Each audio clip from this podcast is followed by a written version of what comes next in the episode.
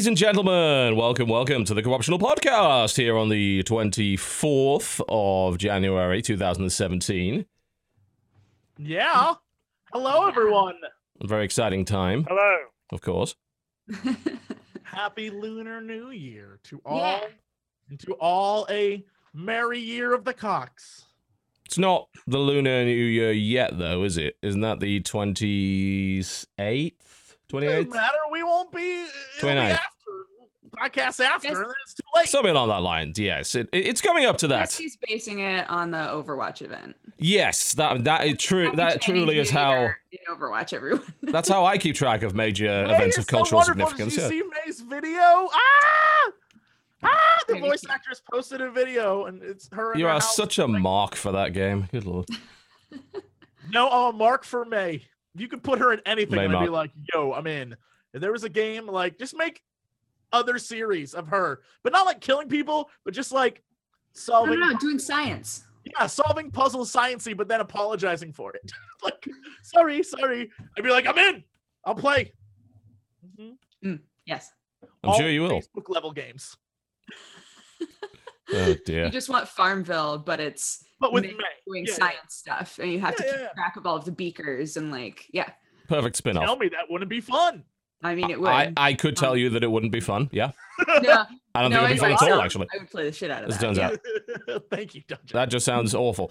Welcome back to the show, Mr. Pyrion Flax, master of All right. Dota, player of Well, XCOM. Uh, not master of Dota, not master of none. Uh, Hmm. I do play a lot of it, but uh, yeah, I have been playing a lot of XCOM 2, Long War 2, which is out and is fantastic. I've been playing that a lot. Hmm. A lot, a lot. Like too Yeah. much. Too yeah, much. I've got Yeah. I've got a lot to say about that as well later in the show. We'll get into it on Long War, no doubt. It's a it's long. I don't know how many hours I put in so far. Don't think I've barely made any headway. Actually, it's just taking yeah, a while. that's the problem I'm having, but uh, it is addictive. Yeah. It is. There's no doubt about that. The there's something about the misery and pain and risk that's What? just I mean, keeps I, you coming st- I stream it, so my viewers particularly enjoy the misery and the pain and the agony. Oh, yes. and they really. I, I name the, the the soldiers in my squads after people in chat, so they're Of very attached. Of course, way they're very attached, and yeah. like when they do something amazing, they're very happy, and when I just get them killed, they're less than happy. But yeah, it's uh, it's a thing. I get, I do get very attached to certain soldiers, and then when I lose them, I just think, "Wait, we lost. That's it. The game is over." Because I can't imagine finishing a mission without this clutch person. So, and it seems to do that a lot. It, it does, yeah. Uh, the temptation to save scum is is pretty high. Let me put it that way. I heard you were. That was I- the first things I. I, I think it's fair to do that in your first playthrough of it, and then to give it a bit I of a agree. shot with some Iron I Man. mean, I, I, especially I'm playing it on veteran, and I thought, yeah, I finished XCOM 2 on veteran. I finished, I almost finished Long War 2 on veteran. I got to within a single shot of winning the, the mission, and we missed two 50 50 shots, and then they killed us, and that was the end. So I thought, well, you know what? I'm going to play it on veteran. I'm a, I'm a veteran by now, damn it. But I wish I'd started on rookie because holy hell, veteran is not fun. It It's a little rough. I mean, I guess we should get right into it on that one then, if we're since we're Yeah. already kind of there. Go for it. I mean, I've been I've been wanting to talk about this damn thing for weeks. I had the preview build a couple of weeks ago, and we couldn't say a damn thing about it, uh, which That's was right. You kept like alluding to it. alluding and then to it. you'd like, Yes, oh well, I guess we got to move on. yeah, it, it was actually really annoying. I, I, I try and I avoid playing a lot of those games that are under embargo uh, before a podcast because I'll just want to talk about it and I won't be Yeah, able to, and like that torture. that actually pisses me off a lot. It's like, yeah, the game that I've been playing the most this week is one I can't say anything about. That's really irritating. But of course, it is finally out. We're referring to the Long War 2, which is a mod for XCOM 2. The original Long War is considered by a lot of people to be like the mod you should install for XCOM. And it's the one that's kept people playing it for a long time. It really expands the game, makes it a lot longer, makes it a lot harder, adds more technology, adds more options. Long War 2 is even more of that, but for XCOM 2. And uh, in terms of the amount of new content, new mechanics, new stuff it puts in the game, it might as well be a full expansion. Except it's free and officially Yeah. endorsed by Firaxis and made by the Long War Studio guys who have been working on official mods for the game for the last year or so. And all of those are really good as well. Uh, things like the leader packs, now, the new alien called pack. Pavonis Studios. They are. They have been renamed to and they, Pavonis. they've got their own game coming out.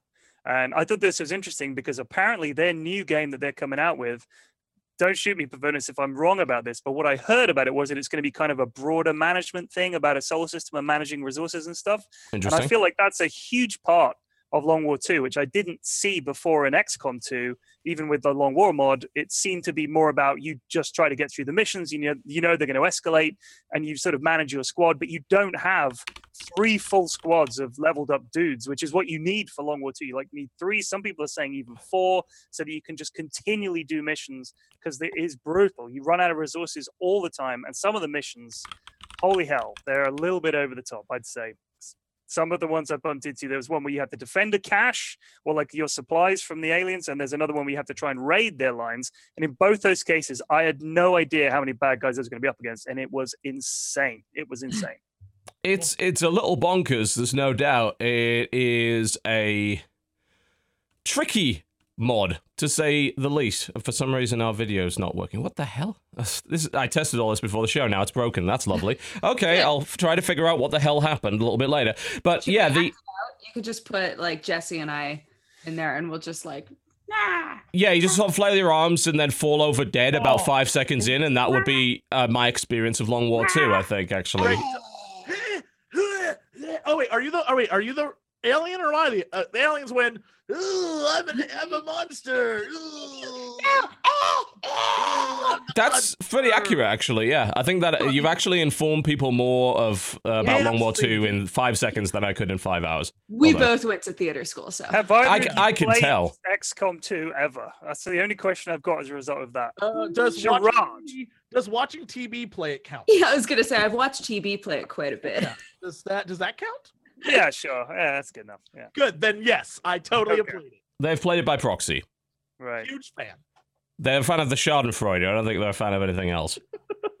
they love the misery. You're right, though, Pyrion. The um, they've very much increased the amount of uh, management aspects that are involved in it. XCOM 2 didn't have a great deal of that going on. Um, you were just sort of flying around in your stolen alien carrier as the Resistance, trying to liberate various areas of the map and doing all that kind of stuff. And that was great for what it was. I loved it. My game of the Yeah. year last year. I've got no problem saying that. Hundred percent agree with that. Yeah. But this is they they fleshed that out a lot more. Uh, one of the key mechanics now being that in order to take on a mission, in most circumstances, not all, but in most, you have to infiltrate the site with a squad of dudes first. So you pick your squad. You you the resistance tells you about something that's going on nearby, and you got to pick your squad, send them out, and they've got to infiltrate. They only have a certain amount of time to do it, which means that some of these missions are either very difficult or basically impossible if they're if they say, "Oh, you've got a day to infiltrate," while our squad's going to take four days to infiltrate. It's like, well, if you send that squad, then they're barely have gonna gonna have got started by the time that you have to choose to start the mission or abort. And often Or in that, I think for some of those, I, I thought you could spend intel to bump it up by seventy-five percent. So if you're on uh-uh, twenty-five 75%, of your existing. so I did that, and I was like, why is it still at seventeen percent? It's seventy-five percent of however much in infiltration you've already got. So if you spend that intel, Yep. bear in mind, it's not seventy-five percent base infiltration, seventy-five percent of whatever miserable level of infiltration you've got. Yep. So yeah, we we bumped into a pretty shitty mission doing that. I'll tell you what. But uh, Yeah. I, I think that the management of how many guys you have on supply, how many guys you have on intel, because now you've got to manage what the people in those advent sites, uh, sorry, not the advent sites, The the, havens, havens, are, are yes. doing. Little So you resistance decide, camps. all right, you hide, you go and recruit some more dudes to help us, you get some supplies, and there's no feedback at the moment like, because people are still figuring out what's optimal and what works and what doesn't. What does this actually lead to in the raw numbers? So it is quite a bit, bit sort of a black box at the moment for me, anyway.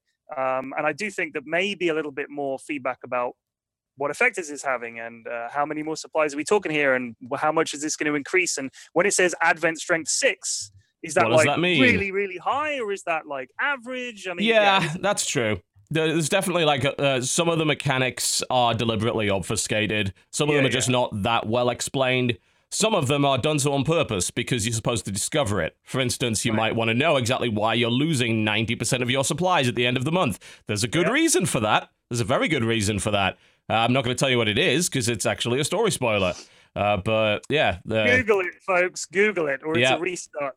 Google it. There's a reason. There's definitely a reason.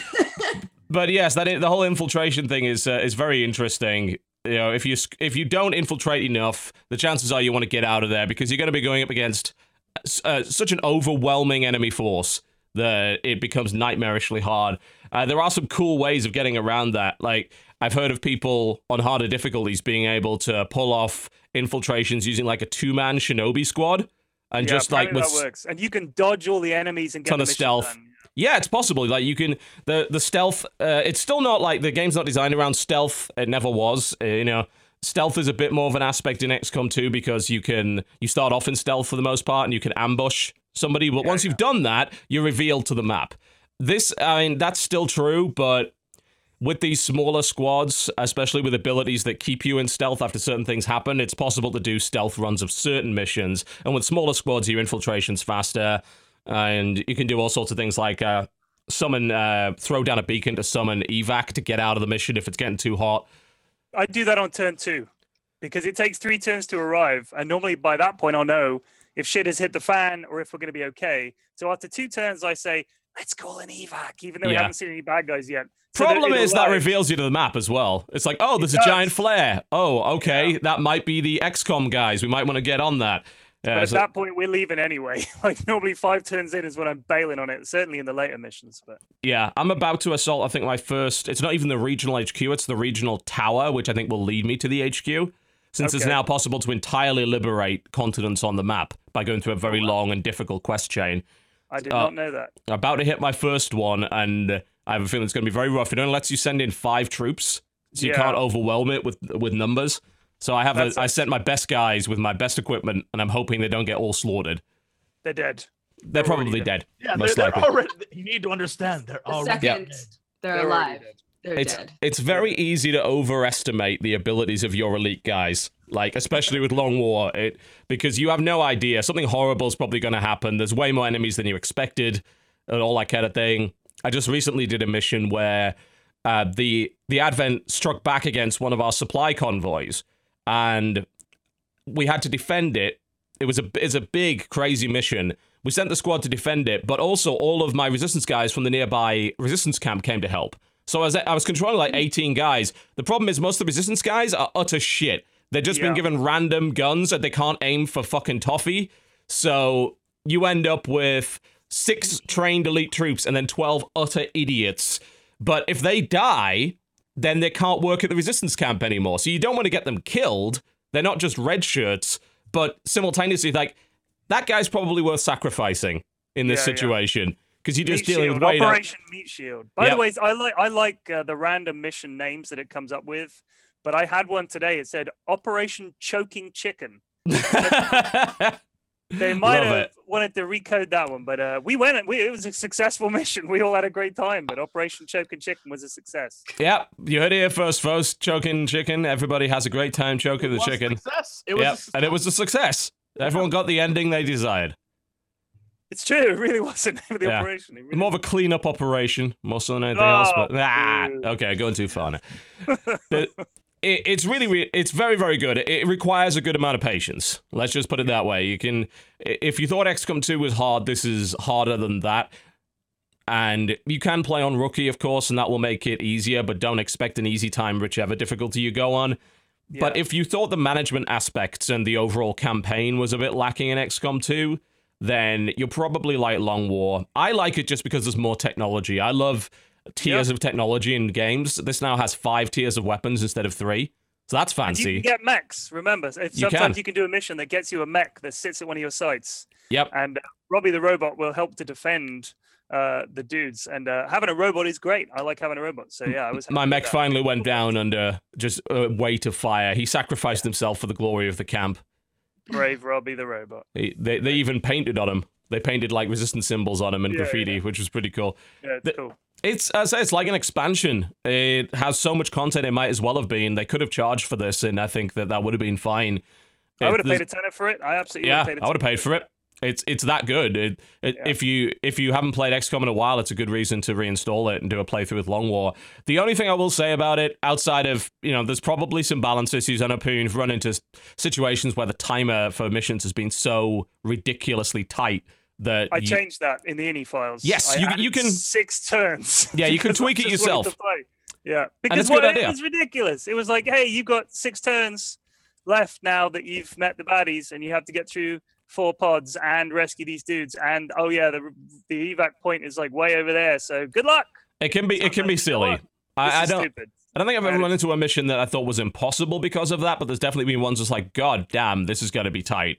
And yeah. if we if we get tied down with a squad before absolutely necessary, we're probably not Yeah. gonna make it there.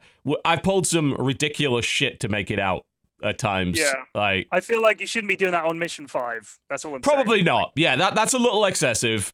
Uh, there are definitely ways. I, I I know. Um, apparently, and I haven't got really this training yet. But if you get, there's a lot of really powerful officer abilities you can get a little bit later that extend things like timers and stuff that are really important to get. Uh, Also, I should say for anyone who's found that the maps are too big for the turn timer, you can either adjust the time or have a look at the mods you've got installed because some of the mods include packs of extra big maps. And Long Yes. War 2 is not set up for extra big maps and doesn't adjust the timer according to the map Yeah. size. So sometimes you'll get a map size where you think, what the flip am I This is impossible. Like, That's even if we- ridiculous. We're sprinting for 12 turns. We're never going to get there. And that's And that's Long War 2 assuming we'd like, have to stop and shoot. should be able to Yeah. cover this in no time. It's like, yeah, if I just run full length every time, like with footballers, and just ignore the mission, all the aliens are gonna come back. We're just like, we got to get to the fucking event. We're just running. That was like the first five or six missions before I restarted, and then I fixed it. Yeah. Uh, there's there's been Great some game. great moments up to this point, and some terrible moments. Like uh, we're about, I accidentally blew up my own evacuation point. That was I blew, fun. up a, I blew up a VIP with a rocket. It happens. It Yeah. happens. It's Long War stuff. Yeah. I, uh, I I've pulled off some nonsense. So most of my squad got murdered on a mission, but I was determined to get my objective out. And I kept failing because like the chances of it happening were so I was reloading. We eventually figured out a way to do it, whereby we sacrificed the person who had grabbed the data to get the data closer to the evacuation point.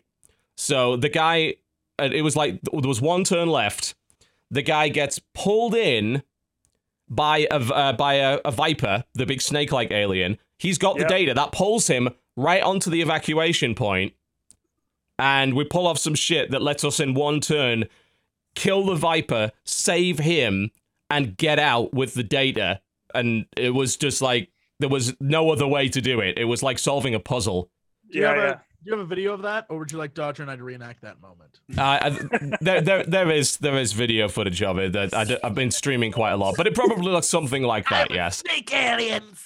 I imagine it did. Uh, there, there's a crazy ship. It, XCOM always had that oh, those like war story moments. I think Long War's Please, got even please more don't of them. mock XCOM in our presence. So Mock we're it. big fans. Mock it. Don't mock XCOM. XCOM is highly silly, and I'm okay with that. I'm gonna kill you. Ooh. Yes, Shocking. Shocking. that's a simulation of it. It's it is very good. Stupid. Oh, one, one thing I did have, one bug I did have is we started a mission and we spawned in fire, and two of my soldiers Lovely. caught fire. a grenade alien shot a grenade that was also an incendiary grenade and set fire to two more of my guys. So they're just running around saying, I'm burning. But all the guys who set fire to were German. So they're running around screaming about being on fire in German. Very. I just reloaded. I didn't know what to do. That's not a bug. That's a feature. That's that's Okay, XCOM, baby. That's how it's supposed to be. Oh yeah, it, it is a little silly. I, you know, the, the I think the one major problem I do have with it is uh, how badly it runs. Like, uh, I mean, XCOM 2 never ran all that well to begin with. Yeah, yeah. Now it's even worse because there's just more shit on the screen. Uh, I think that If it's some raining, God help you. If it's God. raining, that's the worst. But yeah, someone needs to go and do a pass on some of the effects in that game because I've noticed, like for instance, suppressing fire cuts the frame rate in half. Like Yeah, they could especially really just with laser weapons. Oh god, yeah, because there's more particle effects and shit. They could go back in and like optimize that. And I, th- I really think they could do with doing something like that because it's getting a little bit silly. Like it runs like crap. Thankfully, it's a turn-based game; it doesn't affect it too much. But you're like, really, this shouldn't be happening. This is this is quite silly. So hopefully they can fix that. Uh, you can run it with the DLC. I'd say it's a bit it's a bit odd that I mean the DLC for XCOM 2 is okay. It's not amazing.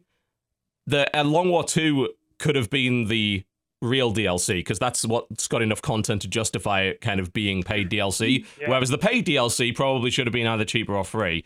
So it's a bit of a weird like switcheroo. I guess I Long War 2 kind of makes up think for it's an interesting lesson in how important having mods for your game and having Mm. good access and good support for mods is. Yeah. If you're a game maker out there and you're looking and you're thinking, nah, we don't really want mods in our game. It's going to change it. What is wrong with you? Mm-mm. Like just just as a as an absolute poster boy for mods, XCOM 2 is right up there. There are, I mean, Rim, RimWorld is another one. Yeah. There's a ton of games out there where it's just like, you know what? We're going to let people be creative here. I mean, fucking Minecraft, it's for God's sake. You know, Exact- yeah, part of Minecraft, exactly. Minecraft's Yeah. success is based on its mod support. Yeah. And of course, you know, mods have created some of the most popular games of all time. Counter Strike and Dota were both were mods initially. Yeah. Not mm-hmm. having mod support for you it's just it's kicking it's kicking yourself in the teeth. And I think that there's a couple of like people have made arguments in favor of not having mods. You know, one of the reasons would be obviously it costs money to make a game moddable. Okay, I get that. Especially provide official development tools. Okay, I understand, but in long long term, I think it makes you more money because you keep selling the game over a longer period of time. Look And at you know, Skyrim.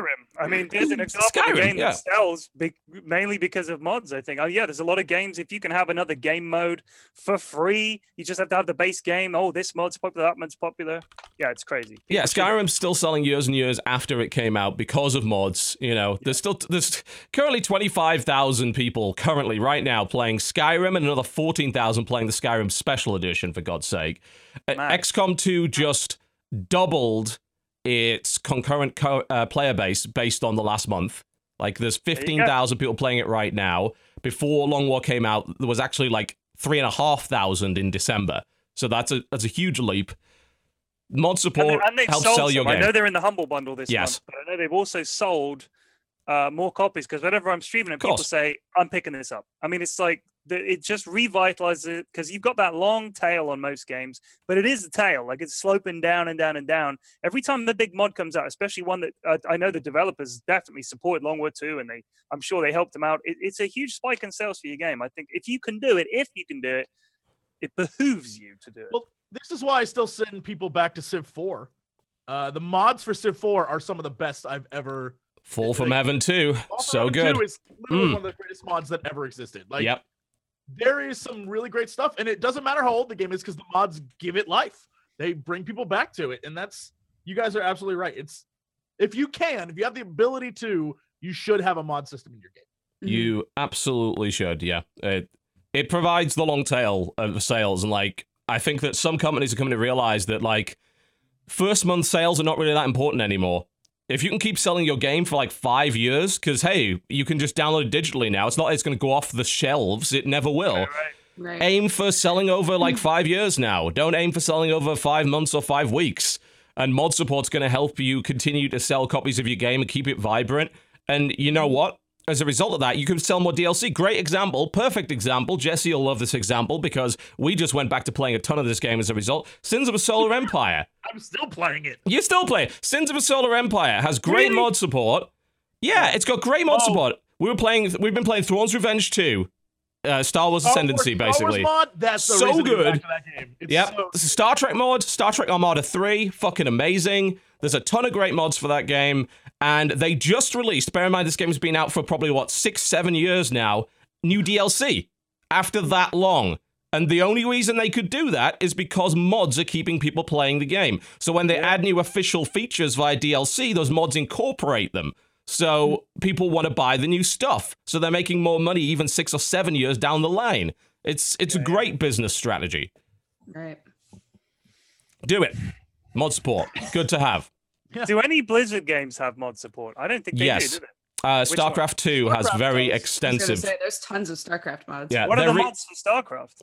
Um, there, there's the major ones, uh, mostly stuff like Nexus Wars, kind of like they're they're not so, they're kind of tug of war modes, which is Okay. something that mobile games are starting to copy. Um, but at this point, they're they're very they those are kind of popular where you just you build a building and it automatically just spawns units and it's a big like Oh, three right, on three right. tug of war But they're like basically they're like armies and stuff. custom maps, aren't they? Rather than like like it's not taking the base game and changing it in a big way. It's like a There are custom. people who are trying to do You that. can huh? totally do that. Mhm. Yeah, yeah. really.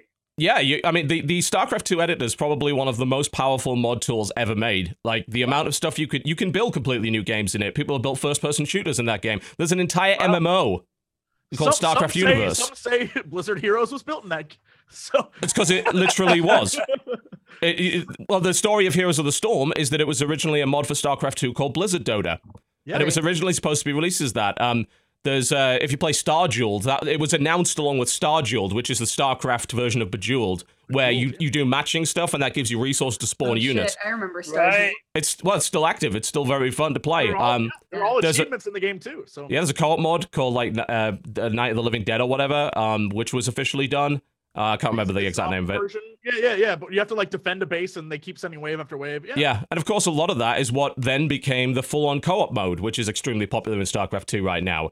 Uh, so it does. The problem is the editor is very complicated, and I know this because I've actually tried with other people to build a mod before, and it is it's a very complex edit. It's got a lot of power, but it's it's hard to use, and like they they may have like dropped the ball because years ago they were going to make a paid mod store for like premium games within their game to sell for Oh, like one or two dollars yeah. each. Sounds familiar. I know Valve tried to do the same thing. With Yeah, this was a lot better though. This was like fully curated. Basically, the whole point was that they'd only sell mods that they had fully tested themselves and were basically so good that they justified it, and it would be like a few dollars. This was announced back in 2010, but it never it never materialized. Um, probably know, I was also thinking there's quite a lot of modability for World of Warcraft if you consider the custom UI mods. Yeah, you can do totally. that. It's just Yeah. that recent games that don't really because if you release a uh, mod, uh, things under a free to play model generally don't have a lot of mod support. That's not universally true, but for the most part, you don't want to allow that because, like, oh, cool, I can have custom skins. Well, I, that means I'm not going to buy them then. Yeah, Oh. yeah. Although that can still, I remember, I don't know if it's actually not allowed anymore under the user terms of service, but for Counter Strike, something we'll be talking about a bit later on because of certain news about that. You there's a you could put your own skins in, but they'd only be viewable for you. Right. And I know Yeah. that that I remember skinning Counter Strike weapons back in the day. Hell, I even did it the day, myself. everything yeah. about it was moddable, and then it's changed. Then it changed. Then the Fire Nation attacked, and that was and it. the, well, you know, the selling skins became a big thing, and that that's just sort of the, the way that the business model has gone.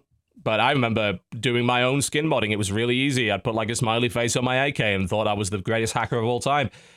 So uh, incredible stuff. But yeah, in, in terms of XCOM in particular, the the mods for that game are excellent. They're totally worth having. Even if you just want to get mods for cosmetics, you can dress up your guys like Commander Shepard.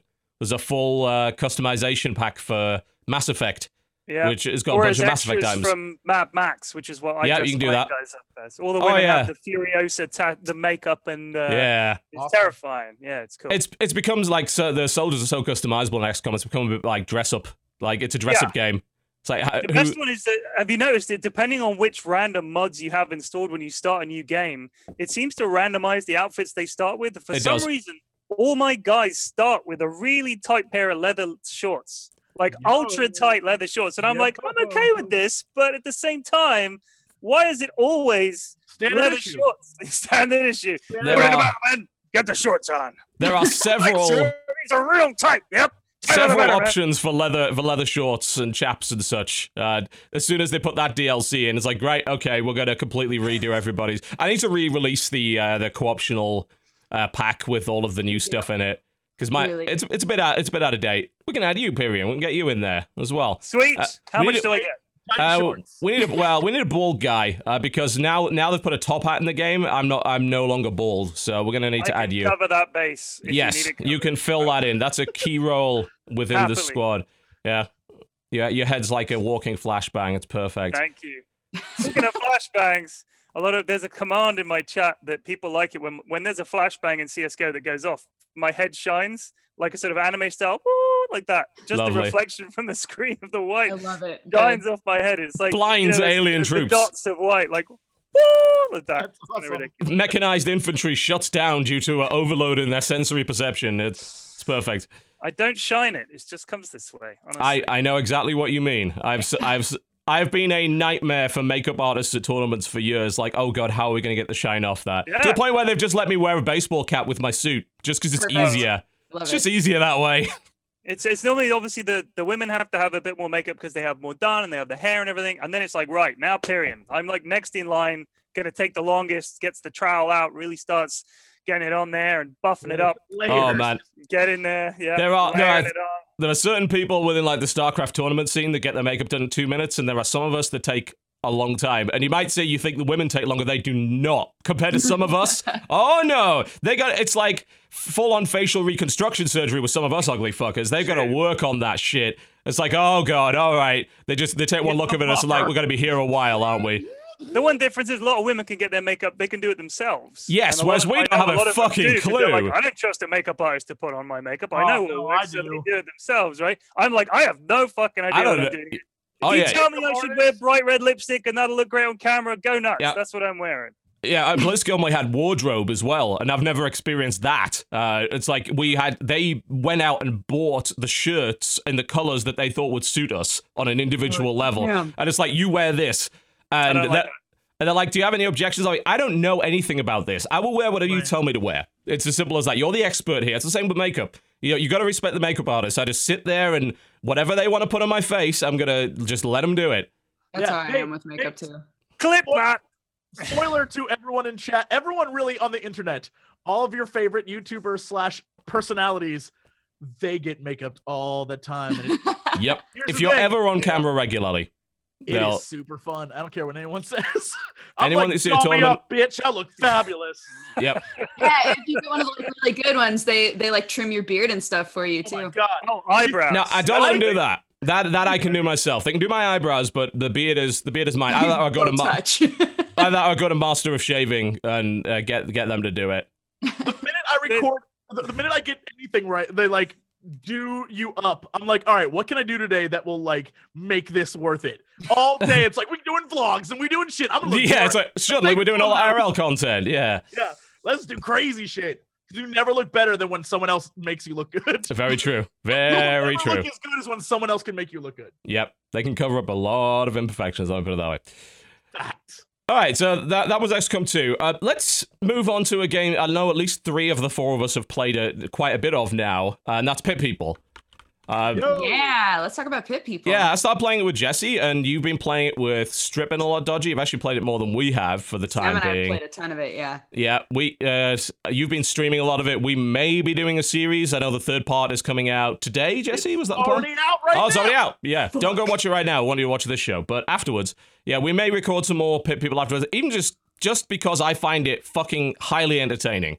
Yeah, It I- is. It's like fun. a really funny game. It has a lot of elements to it that are uh they tap into if you're any kind of a completionist mentality or you like want all of the accessories, you're fucking dunzo, man. Like Yeah, I mean, you've done missions entirely just to get one person's hat.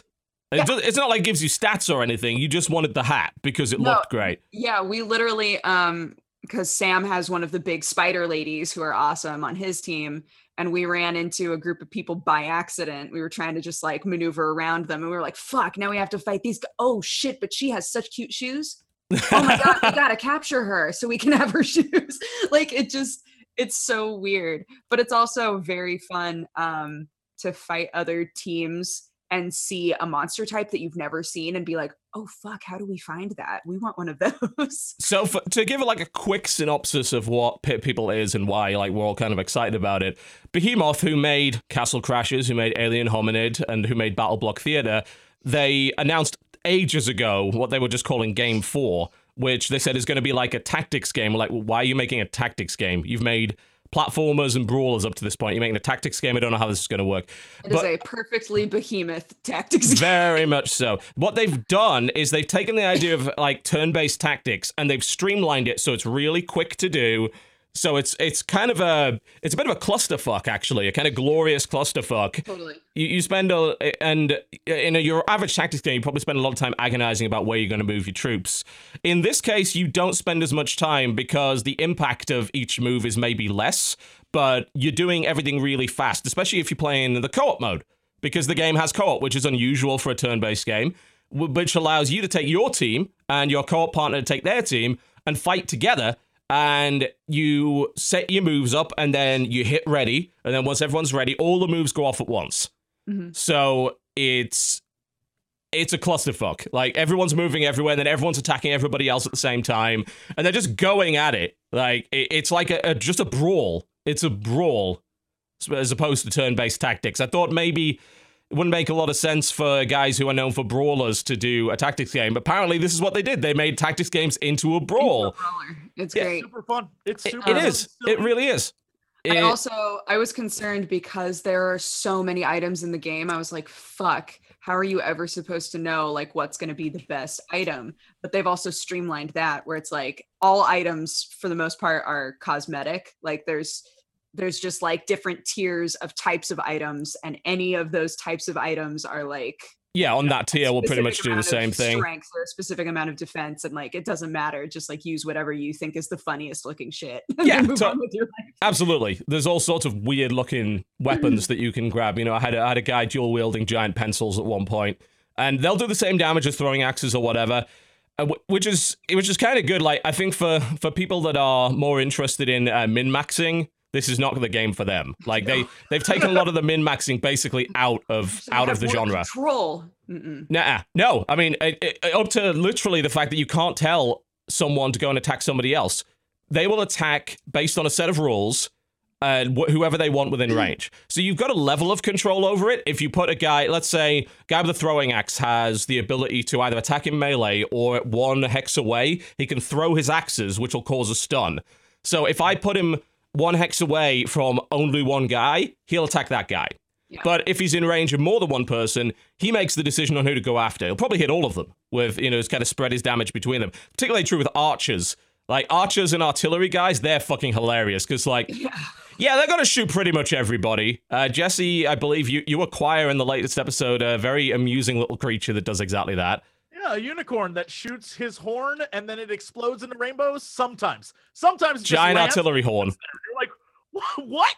Yeah, it's like randomized when it's gonna explode. It's so weird. It's Uh, it's bonkers. Yeah, All you need to know is I have a baby Grim Reaper. That's all you need to know about this game. It's a Grim Reaper with a baby. like the little Grim Reapers, their little faces like pop off and then they just shoot like, "Boo!" like weird little, He like, has the- fiercest motherfucker on the planet. That troll he got, it's this big, hairy, like black monster that just sits That's there my favorite in my team. everything, and he's like, "What up, haters?" It's amazing.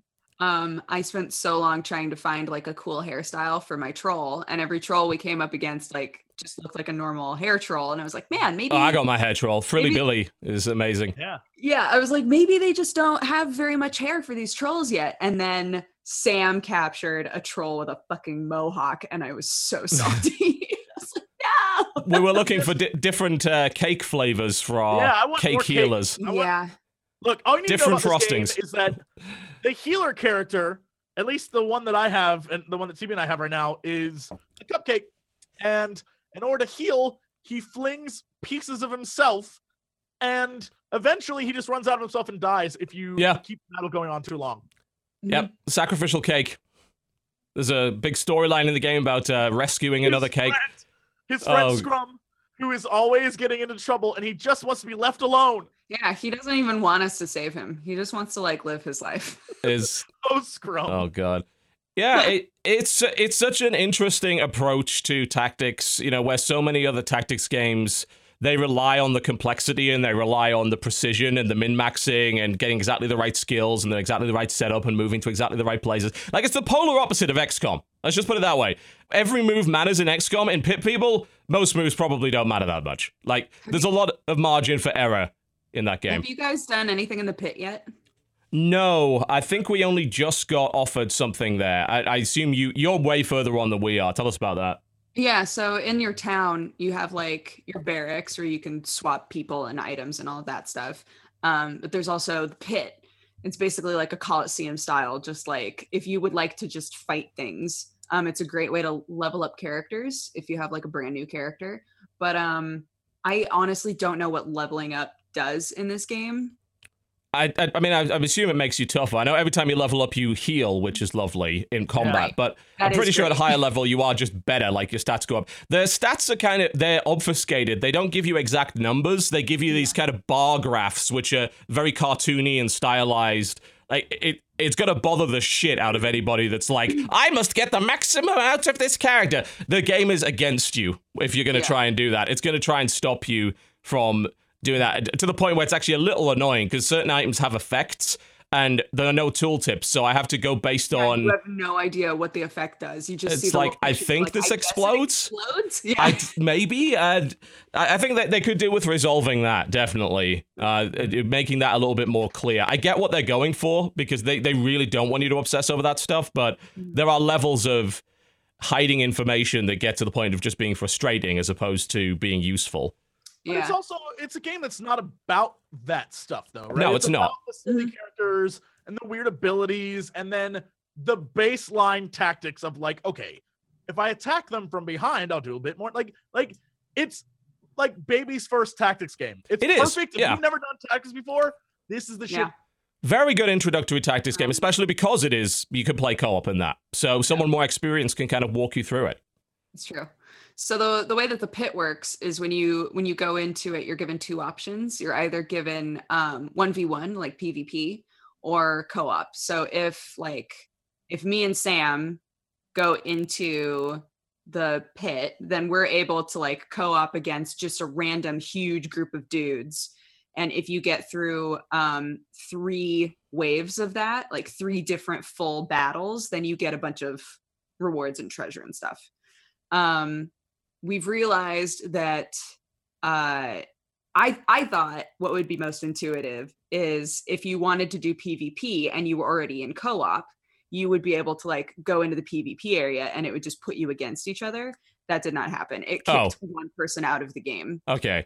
The game mind. is still in early access. There, I mean, Yeah. it's very far along. It's, it, it feels like it feels very finished, but there's a couple of things that are a little, a little bizarre. Like we found out, for instance, uh, you can't go into co-op until you've gone got through a few missions. Like that was very unintuitive for us initially. There's a space phone in your town that gives you access to co-op, but the first few missions you have to play solo. But it, but then it even said when you joined, it was like, do you want to skip the first missions? And we were like, You can do that, yeah. Okay.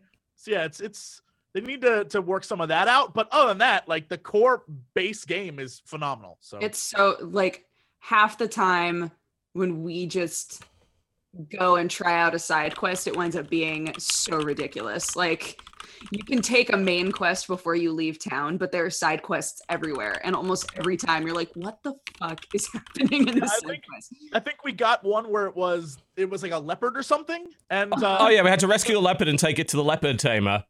Oh yeah, and then he was like, I don't I don't know what why this everybody is. thinks that I'm a leopard tamer. Yeah, it's like no, it's, like attacks him, and you're like, We're pretty sure we killed him. We're pretty sure he's dead now because we gave him a leopard. Uh, I don't know. It, it's it's a very very funny game. It, it's a great. I just like that one. You know, one game has taken tactics in the other direction and just gone with. It, it gives me the same fun that I get from tactics games, but it's a lot more fast paced and it's a much bigger clusterfuck.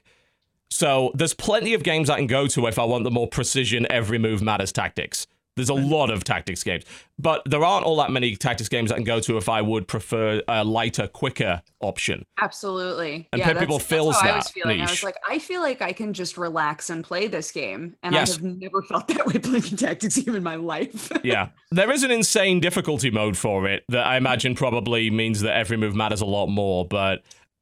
You know, we've we've had a couple of guys die. They don't die permanently, but there is a penalty to it. You don't get three stars on the mission if you get people killed, so you don't get as much loot. And once they're dead, you have to go back to your town in order to bring them back, and that means that any quest you're currently on will fail. So if you take if you're taking a quest and then you lose some dudes on the way, it's like, ah, well, we're gonna go fail the quest because we need to go back to town and get our guys back. So there is a penalty. We are we are pro questers, Yeah, we definitely Right, totally so didn't die. good. Absolutely not. best questers. Yeah, it's yeah, it's it's really good. I mean, all the Behemoth games are. It's already like on my list of potential top tens for this year because it is that damn good. It, I have a I have a, a tip that Sam and I just realized the last time we were playing, if you guys haven't realized this yet. Oh. So like you have a certain amount of space in your um in your like buggy, right? Like each person has has their buggy and you can say like I want two campfires and I want, you know, three cages and Equipment, then it has a yeah. number of slots left. Mhm. Those slots are what fill up with treasure and things as you do quests. oh, I did not know that. Okay, Yeah, so you can potentially if you try to do too many quests, you can hit a point where the treasure just sits on the floor and you can't pick it up. because your wagon's full. Okay, Right. sure. So we thought, oh my God, we have to like go back into town and then like dispatch again. You don't have to. You have Oh, to you just just go near it. drive next yeah. to town and it like drops off all of your treasure. Yes. So I did notice that, and I wondered if it was just cosmetic feature, but no, it, as That's you said, it is actually too. a gameplay feature. Yeah. Mm-hmm. So keep that in mind. Probably designed for that. Yeah. It's as I say, it's still in early access, but most of the stuff is there. It's got online PvP, it has online co-op, it's got local co-op as well. When we played it back at PAX, we used these crazy controllers and did it locally, and that was a lot of fun. You get to pull this giant lever to end your turn, which was really enjoyable. Uh, I hope I hope they at least do a limited run of those controllers, even though they're probably useless for every other game ever. Right. I'd love to see people adapt it. I remember back in the day with the Dreamcast where there was the fishing controller for Get Bass Fishing or Sega Bass Fishing, depending on which territory you're in. And someone's like, Can I play Soul Calibur with this? And the answer was yes, to a limited extent. So they were like, and everyone was trying. It's like, which game could I use the fishing controller to play in some weird way? Uh, it's it's so with dance pads, you know. I People was it gonna, with- I was literally just gonna say to this day, people try to play every game with a dance pad, and Yeah. it's like, why? Why? Shout out to that dude who uh, I, I do not know his stream name, and I wish I did. The guy who just is like, today I'm gonna play a game with bananas. Like whoever that dude is, I don't know is- right. he- But there's a guy, and I want to give him the credit. Chat will know. Uh, he like takes random stuff and wires them into like making them a controller. What? Yeah, so he's That's like, today we're Genius. gonna tin cans and we're gonna play Skyrim with tin cans, and it's like, what are you doing? And it somehow is a thing that it, like, yeah, we're gonna do Dark Souls with with tuna fish. And it's like, what? Love it. Rudeism. People are saying. There you Maybe? go. I possibly not sure. dude is on point. I love stuff like that. It's so silly. It never works out quite like he did Overwatch with something weird. A like- microwave, right? yeah, like something. cra- It's just like it never works out the way it's supposed to, but it's so silly to watch it happen. It's like um, what's her face who makes robots on YouTube? Mm, mhm. Terrible, terrible robots. but it's really funny to watch them Yeah. fail. And you're just like, all right. Yeah, I love that stuff. Love it. Yeah, that's really cool.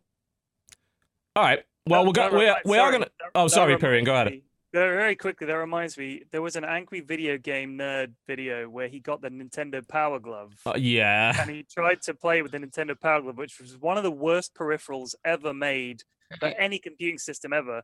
And So he bad. had struggled at So land. It is so bad. He had struggled at landing on the aircraft carrier in Top Gun, and he was like, "I'm going to try landing on the aircraft carrier in Top Gun with the Power Glove." And he did it first time, and he just sort of looks at it like like it's this mystical object. Uh, It was yeah. I mean, it, I I, love I do love that kind of stuff. That's cool. I hadn't heard of that guy. I'll definitely uh, have a look at that. What was his name? Rudeism, Rudeism. apparently. What? Sorry, say it again. Rudism. Rudeism. R Rude. U D E I S M. Yeah, I guess uh, one of the ones. Yeah, one of the ones that he's really known for is he played Hanzo in Overwatch with a Nerf crossbow, Oh, nice. Lovely. which is hilarious. Which is just too funny.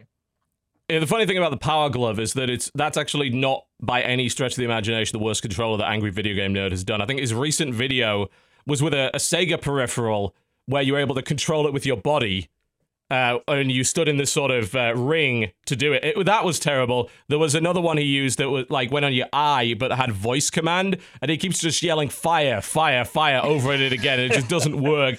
There's all sorts of stupid ass ideas that turned up for those systems. I, thi- uh, I think the problem is that they called it the power glove. Like they're setting themselves up. This better be a powerful glove. You've called it the power glove. This better be a glove of power in some way. Mm. And it was a piece of shit. Like that was the problem. They didn't call it the the Sega body motion sensor, which you think, ah, that sounds kind of shit. The power glove. If someone, Yeah. if that was a quest in a game, you'd think that fucking sounds high level. that's a Like, legendary item. oh, The Power Glove. Right there, yeah. I want that glove of power. Yeah, it was just awful. Mm. It's so bad. It's so bad. Well, we're going to be talking a little bit more about more games we've been playing after the break. I'm sure Dota's going to come up, and I'm sure that's going to be very interesting considering what's been happening recently. But before we do that, our sponsor for today's show is Audible, and that is the place for you to find an unprecedented, the world's largest library of audiobooks available for your consumption. And we do have some recommendations, as it turns out, for some interesting books that you may very well enjoy. If you sign up using that link, you get a free audiobook. So that's a great way to try the service out. And of course, you can play it on practically any device. Probably not your microwave. I will say that, but almost everything else. Dodger, you had a recommendation that you, I believe you've been listening to it on your iPhone, I- if I recall correctly. yeah, uh, yes, I have been listening to it Indeed. That's in fact what it looks like right now on the screen. As you can see, that that's a screenshot from Dodger's iPhone. It's so just true. That grab that personal my information. actual iPhone. Yeah, there you go. Um, I've been reading a true crime book. Reading. I've been listening to a true crime book. Uh, it is called Professor and the Madman, and it's by Simon Winchester. It's about the second I I read what it was about, I was like, oh yes. Um, it's about uh, you know, when the Oxford English Dictionary was originally being put together, like people had to contribute to it, like wordsmiths of the time had to contribute to it. Um, and there was one person who contributed more than anybody else. But anytime somebody wanted to visit him, he would refuse, or he would say that he was gone, or like he would make some kind of an excuse. Um, and they came to realize that this guy was actually a killer, like a serial killer who was behind bars while he was contributing to the Oxford English Dictionary. Oh, that's awesome. So That's a- yeah, it's a, it's about like him and how he did it, and like this weird intersection of I'm a I'm a genius in this way, and I'm also like kill people. like so, That uh, that sounds really really interesting. I know that uh, Jesse, you're something of a Star Wars audiobook fanatic. Personally, What me? you- you're the person who recommends all the Star Wars books ever, so you do have a new recommendation for us on that It's basis. always shameless plugs for the Star Wars New Canon Book Club. Uh, yo, uh, right now, over the next few weeks, you should be reading if you are part of our book club, and if you're not, you should join. Uh, Audible is a great place to do it. Uh, Heir to the Jedi. Uh, Marc Thompson is reading this one. Kevin Hearne wrote it, but Marc Thompson is like one of my favorite uh, voice actors, voiceover guys, whatever you would say on Audible. Dude is amazing. Um, it's if, if you are curious what the hell Luke Skywalker was doing immediately after the Battle of Yavin, this is your jam. So jump in there I wonder about that all the time. you should. You should because it's different now. It- new canon. They erased all the old stuff. So uh, it definitely will impact things that might happen in episode eight. I would jump on that. Um, so far, it's a really good book, and uh, I'm, I'm only like like eight or nine hours in, but it's still, you know, it's a good listen. Here's what I will say: you can always listen to audiobooks. There's so many ways to listen to audiobooks. You can do it when you're cleaning your house. You can do it when you're playing video games. You can do it in the car. The car is the best place, by the way. You can do it anywhere. Jump on it. Jump in and on audiobooks. Yeah, the way I listen to audiobooks often is uh, if I'm downstairs cooking or whatever, I'll just tell my Alexa to play my play my audiobook. We've got an Echo down in the kitchen.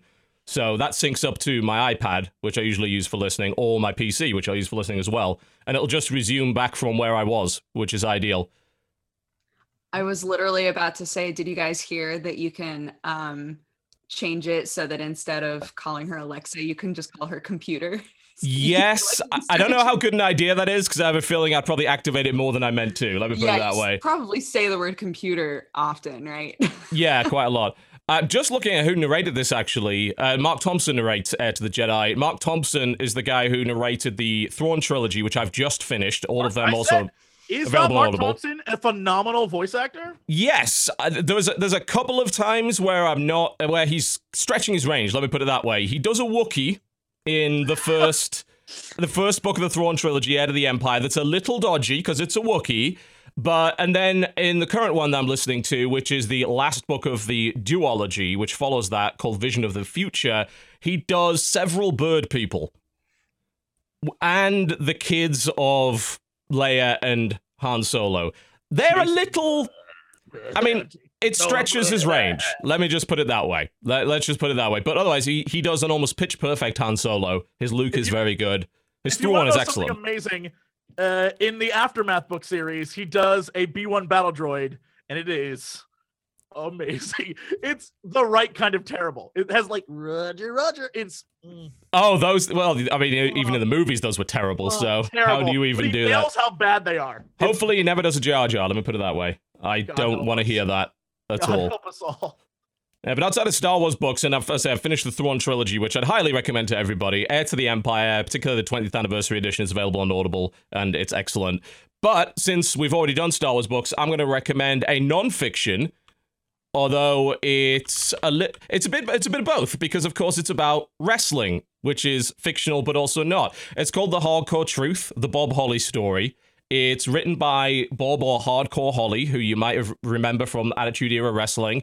He was sort of the quintessential uh, I wouldn't call him a jobber per se, which you know is wrestling terminology for a guy who always loses to make the other guy look better. But he was definitely used as um, a, an experienced ring veteran, but not a not championship material. So you saw him a lot on TV, but he wasn't that famous. But he, the cool thing about that is that he's got a very interesting perspective on the industry of wrestling, and he Hmm. did an autobiography, and he wrote it, uh, I believe. Uh, yeah, yeah, he he he it was him and Ross Williams because obviously his real name's Bob Howard. Uh, him and Ross Williams did it, and then it's narrated by Brian uh, and it is it's a tell-all essentially, and. Oh. It tells it from a perspective that you can definitely understand as someone that is not into wrestling. Like, it's just a very intriguing look into an industry that's kind of secretive. So, Whoa, I think it's- I remember this guy. Yep, you probably do. You used to wrestle with people like Al Snow and, uh, of course, you know, Eddie Guerrero and all those guys. He, He was the guy Brock Lesnar would always kick the crap out of. yes, uh, he he had his um, neck broken by Brock Yeah. Uh, like th- that's a real thing that happened. Uh, he feuded with Brock Lesnar. I mean, he feuded with a lot of people, but that was the interesting thing. Like he was always a, a very well respected guy, but he was never like made champion. I think he won like the tag team titles at one point, but he was never like one of the big famous guys. And that's what makes it great because he doesn't give a damn about making ev- uh, like saying oh WWE's amazing or whatever. Like it's all very honest. He spends a lot of time shitting on Triple H. Um, he talks about Stone Cold Steve Austin, talks about The Rock. He talks a lot about Vince McMahon. And he's very, very open and honest about his opinions, and it's just fascinating as a result. Like I listened to the whole thing, start to finish, and I found it. I, I barely ever read by or listen to biographies. That's not a thing that I do. But this one was really, really interesting to me. Like not just from a wrestling perspective, from the perspective of just a person who spent 30 years putting his body through hell and never really getting the recognition for it. And Right. there's a certain amount of bitterness, but it's very balanced. Like he's not whining, he never complains. He, he's just sort of very realistic and very Does- Uh, does he brute force it honest about it. Reading his own book. no. It's, it's some other guy narrates it. It's not him. Uh, he has a.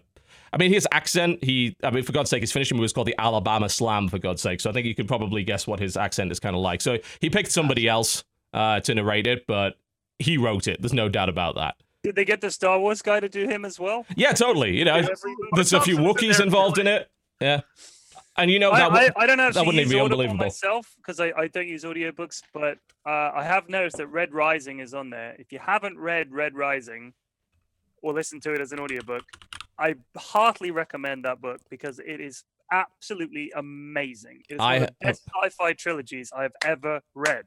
Red Well- Rising trilogy. Oh my! Well, apparently the guys on Audible agree with you because it's a 4.6 with 18,000 star ratings. I've I this is probably going to be my next purchase. I think You should get it. You will love it if you enjoy l- anything.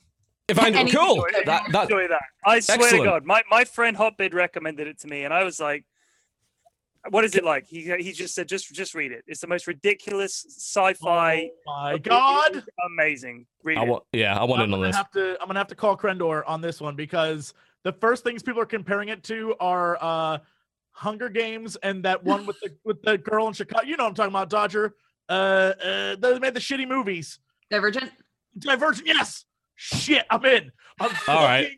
Fucking but it's like a really good version of those things. I was gonna imagine- say because those weren't. I mean, Divergent is not brilliant, especially the movies. Oh, but dude, I it- like it. it- it's not it's not particularly original. Genuinely, a lot of the things in it are kind of like that. You could say, oh, this is kind of I'm like okay with that.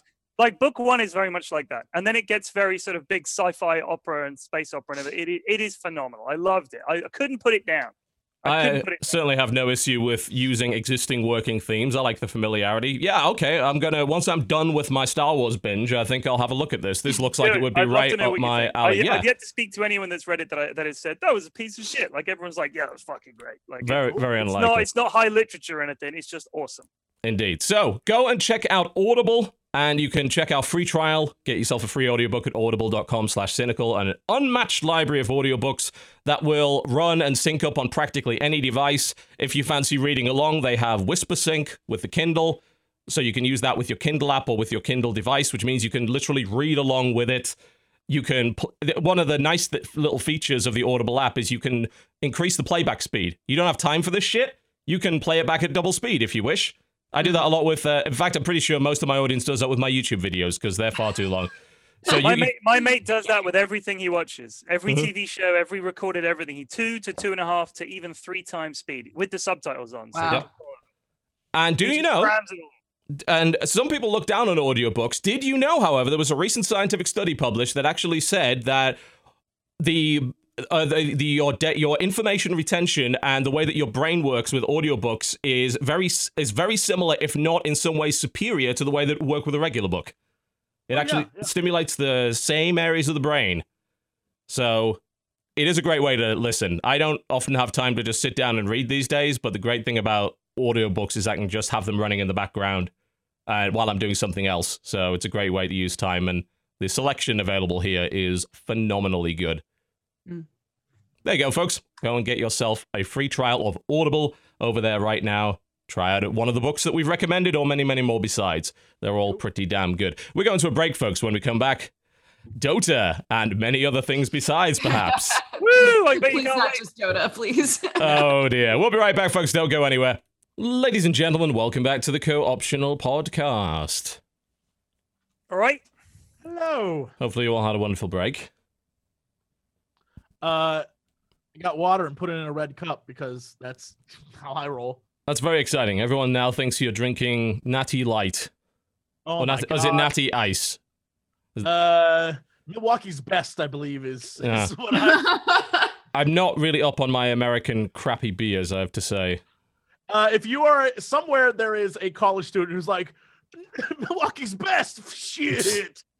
I was gonna say, yeah, I was gonna say Pabst Blue Ribbon. I think where I grew up was like the That's been ruined by hipsters. Quality shitty beer. unfortunately. Unfortunately, it's been ruined by hipsters, but you know. I'm, I'm rocking a Coors Light tonight. Shout out to Mm. Coors Light, makers of Coors Banquet beer, still the best beer Coors Banquet beer. for Coors banquets. Banquet. Name another banquet beer. that sounds suspicious. Also, Coors Banquet beer. Indeed. Let's talk a little bit about Dota. Of course, Pyrion, you're on the show. You play a lot of that. I played a little bit of it yesterday, and uh, I, well, let, us just put it this way: Tell me, tell, give me, feed me. Dodger's experience. upcoming marriage is possibly in great peril because Strippin started playing Dota, and the, the Dota widows are a real thing. I've True. been married for a very long time, and I can assure you, my wife's been a widow ever since Dota came out. It's Yep. uh, it's You know five and a what's half odd? thousand hours in that game. I've got five and a half. I've thousand. I've never seen him play a game that typically inspires so much salt and Mm. seen him for the most part just kind of like enjoy the game and not get salty. I don't know what's happening there.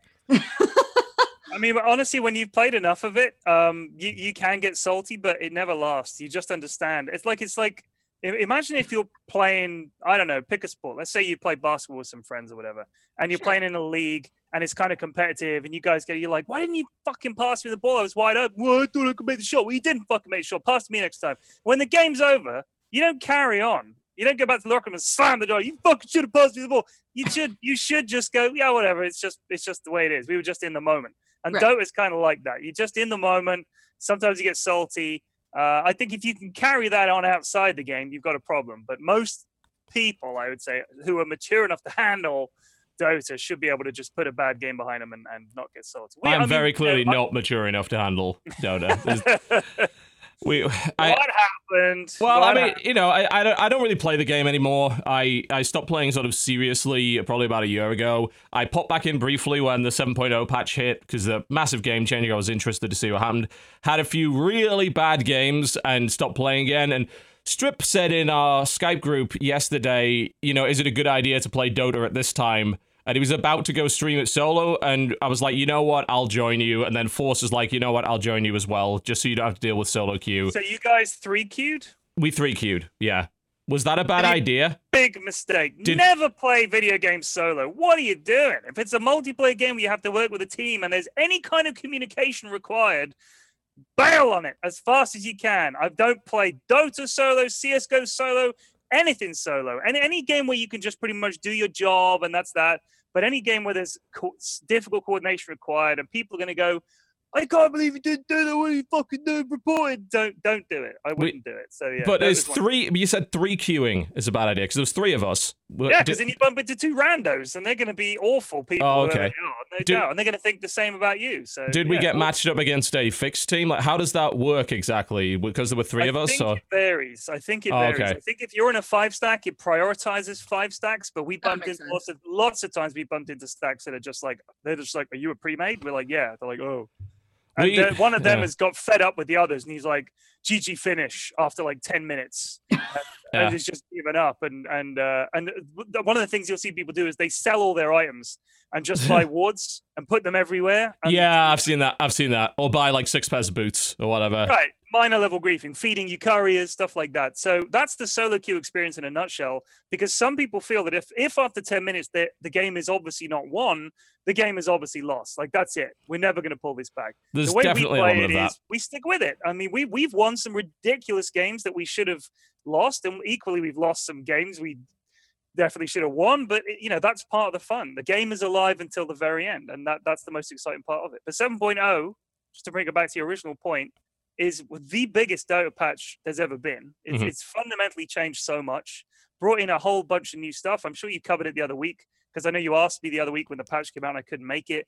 But it was Yeah, I looked at a few things, very, very surface level. You know, kind of. It, it was more. I, I know when I did a video on it, it was more about. It was less about the specific changes and more about the idea that you can't. Uh, there, were, there were a lot of people around the time shouting about the the game being ruined because it's now like more casual or whatever, or getting very hostile because an idea had been taken from another game. In the case Yeah. of like the the whole talent tree thing that they added, they're like, yeah. oh, they're taking something that's arguably from Heroes of the Storm, which I mean, it's really not. I mean, obviously, talent trees go back to WoW, and then even further back than that, you know. right. But and they, you know, they they had such hostility to Heroes of the Storm that they thought taking any idea from them was bad. It's like no, you know, great games are often built off ideas that are taken and adapted from other games, and the whole plus stats thing was I mean, uh, a I'll- I'll be honest with you, carryover from a very old game. if you're claiming that they stole something from Heroes of the Storm, it's like, who do you think Heroes of the Storm stole the whole concept of the game from? Like, give me a break. What do you say? They borrowed one thing? It's that that's ridiculous. It, it is very Oh, silly. go on, Jesse. You raised the finger. You should have pushed the raise hand button. Don't Sorry, push I- I that gonna- button on Zoom. Oh God, I was they, simply they I just gonna updated our client. like, it's bad. if you backtrack at all, everyone stole from StarCraft and Warcraft. Like, Sure. Really? There Yeah. you That's what, that's Yep. what the genre is.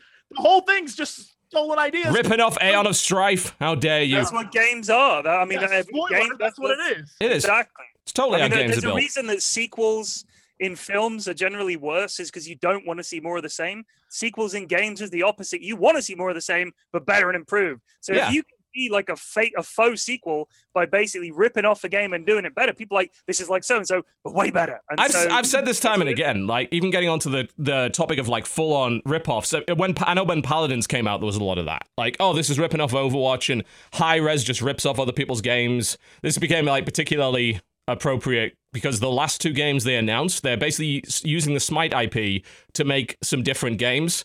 So they're making one that's kind of like uh, a tactics game that's a bit like Duelyst, and they're making one that's like Clash Royale. And people are like, ah, you're ripping off. Like, but the thing is, like, I'm one, I'm okay with that because I like I like the Smite world. I like the idea of I can use these gods from different mythologies to do that. That's far more aesthetically appealing to me, and uh, it's it's a it's a better theme than Clash Royale. Clash Royale's theme is units that were in Clash of Clans. Right. Like, well, I didn't play Clash of Clans, so I don't give a fuck about that. I just like the fact that it's a good game. If they can come along and make a better version of that, but with a theme I care about, I'll probably switch to that. And it's that honestly, it's the same with stuff like Paladins. I was like, oh, you're ripping off Overwatch. One, Overwatch is by no means original under any circumstances. You know, there's I don't think there's a single mechanic in that whole game that hasn't been borrowed or adapted from some other game. And It's, more, it's honestly true of most games. Pretty Yes, much it- of course it is. Game out there. It's, Yeah, it's I mean- ridiculous argument. I think. it's also how genres are formed. It's like, oh, Yeah. okay, we're only allowed one game that does this thing. No one Yeah. else is allowed to do that now. Great. We would have never had first person shooters or RTS or tactics games or anything like that if that were true. And honestly, if someone takes your game and does it better, that's your fault. Yeah, no one, no one on Earth would complain if a better Overwatch came along. No. Yeah, who's going to say this is too much fun? Oh, this Yeah, is yeah. Well, they- they would complain because they have this loyalty, you know, and especially when you get invested in a game like that. Let's, let's just say you start buying skins, you start leveling up, you become invested in that product and you become defensive of that product sometimes. But the same thing happened with Team Fortress 2 when Overwatch came along. You saw all those people putting like, "Yeah, look at it's it's Team Overwatch." Yeah. And, and then the game came out. People were like, "I don't. I'm gonna play that instead because I fucking love this game now." It'll happen. Like that's just the way it is. People always get defensive, and they see like, "Oh, this is actually better." What the fuck am I doing? Still playing that old game? And of move on. course. Yeah, and I think, I think the issue is they're terrified the user base is going to disappear for their game. So there's a lot of Yes, there's a lot of that in that. They're like, like I mean, there, there's a lot of games where the user base is diminishing, and they're like, please, please, no, no, no, that's no good, that's rubbish, don't do that, don't do that. And you're like, Yeah. they just don't want to have to face 10 hour queue lengths no. to, to get a match. So I can Yeah, kind of understand it, but I, But, I, yeah. I, I was gonna say just as as like a a shout out to Valve though that when Overwatch was coming out, like they immediately acknowledged like we need to up our game. Yep. Like they they started trying to figure out okay how do we put in a ranked mode? How do we add in some of the things that Overwatch is going to have so that we can you know at least try and compete? Like how do we Mhm. how do we add more to our game in response? And I was like, good on you guys instead of just being like ugh. I mean, Team Fortress 2 is still doing well. I'm just, I'm look, uh, what I'm wanting to look at is the numbers for when, uh, when did Overwatch come out last year? Was it like last uh, spring, March? Yeah, something like that. Uh, there was, there's been a decrease in users since Overwatch came out, but it's not been very large. You know, around when uh, before Overwatch came out, the game was doing about 92,000 concurrent players, which is amazing, by the way. And the lowest point that it sort of dipped to after Overwatch came out was more like 70,000. That's still a shit ton of people. Like, Overwatch actually didn't take a big chunk out of Team Fortress. And that doesn't surprise me at all, actually, because when you create a game that people invest in, when they get a bunch of really cool items that they want to keep and they've spent money on the game, they're less likely to want to leave. This is why so many games are now including this uh, persistent account level shit because it keeps your users. It's about user retention. It's about keeping them playing. Mhm. Dota is is quite easy to leave because you don't you don't have to pay to unlock characters, but it still has. I've still got all those cool items and announcer packs and shit. I've invested in that game, so it's harder to leave that game as a result. I, I agree. Like the, the the number of cosmetics you've got and everything, you could always trade them to someone else. That's you can true. Sell them on the Can't do that in most stuff like games. It's true. Like you can sell your items, most of them for real world money. So if you wanted, you could do it. But and there are lots of competitors out there. I mean, I think with Overwatch, if you want that exact kind of uh, easy to get into, you can just play a couple of rounds. You're not going to be there for an hour. You know, you can dip in and out. You can leave, and there's no real horrible penalty. I mean, I, I play CS:GO a lot, and when it comes to CS:GO, I think there's a similar. There people are attached to accounts, but the problem with CS:GO is that there's not enough attachment to your rank because you can get your good rank and then just go make a Smurf, and people do that. With Yeah. Dota, because there's no ceiling cap, there's no this is the highest rank, like global elite or whatever. That's that's not it. You can just keep adding 25 to your MMR and keep going up and up and up. And I hmm. think if you want to combat smurfing in CS:GO, one of the ways to do that would be to get rid of the stupid little ranks that are just like a fixed picture. Just have a number, like see it, like like Dota does, and that way that will encourage people who are very good to keep playing and trying to get that higher and higher MMR. That's just a point True I enough. wanted. To Anyway, so back to just the gameplay of of Dota in general. I'll recap our unpleasant experience yesterday, and then we can have Let me tell me what hero were you playing? a much better counterpoint from Pyrion, who plays a lot more than me. I, I, I played several. Uh, let me let me put it this way: I had a very very horrible experience with Doom, who evidently has been Not very good changed. At the moment. Yeah, he's not great. Yeah, I actually only picked him up because I got the I got lucky. I got the very rare skin from the Warhammer chest for him, the uh, So Khorne Demon heroes Prince. based on the cosmetics. Yes, me. which is the way you, the obvious way you should pick heroes. Yeah, I Right. actually mostly played heroes that I had Warhammer cosmetics for. I had the, Okay. I got the Squig Rider Disruptor. I mean, I like Disruptor anyway. I'm decent Great at hero. him. He's a good Great hero. hero. I had a, that that was a fairly okay game. Uh, I had made a few stupid mistakes, but I got some good kills and all that kind of thing. My experience with Doom was miserable. I felt like I was doing no damage. I couldn't even tank. I was just useless in general. Where did Uh, you lane him? Did you didn't go jungle doom, did you? No, no, no, no. I went. I was. I was down. lane. I was dire. I was dire in the bottom lane, and I was dipping into the jungle to devour a creep and then coming back. Um, Did you have a lane partner? I don't think so. No. Okay. A lot of Um, the time, people run lanes as duos now, like two one two lanes. The the old Yeah. classic three one one is not as not as popular. I see a lot of pub games where it's two one two anyway. But yeah, Doom's Doom's not great at the moment. You never see him like ever. So. No, he just didn't. I, I just I was trying to figure out his role other than his ultimate, which is now on a is on a very high cooldown. So I I just felt useless in a fight. I wasn't. I know they've reworked him and changed his abilities. I just wasn't. I wasn't doing damage. I wasn't being. I was just not being useful at all. Uh, that you was a have pretty rough game. Play the new techies, TB. Play the Techies- new techies. He has an Techies ability ruins the game for he everybody, though. wiggles and then launches himself at the enemy, exploding, dealing half of his health, and he silences him at max level for seven seconds. It's insane. That sounds horrible. Against him is amazing. It- Genuinely it's the horrible. best. I play techies all the time. Yeah, I had a decent game with Weaver. Know, I played Weaver relatively well. That that went okay. We we lost every single game. We also somehow ended up with the same Spanish-speaking partner three games in a row. Same dude who was always. I assume he was complaining. I'm my Spanish isn't very good. I'm not even sure how we ended up with him three times when we queued in a, as a three-man team. But that he didn't help because he was doing stupid shit and just insulting everybody. So that was. It was. What MMR are you, if you don't Aw, mind? what if the whole time he was like, guys, I'm just so excited to be with such great teammates. You guys are like, this fucking guy. I, I, I, I'm I'm fairly sure he wouldn't have used the word puta over and over again if that were true. Mm. But Yeah, fair. The- okay. Yeah. Yeah. I don't know. I don't know what There's a RMR translation is. There. You don't know. Yeah.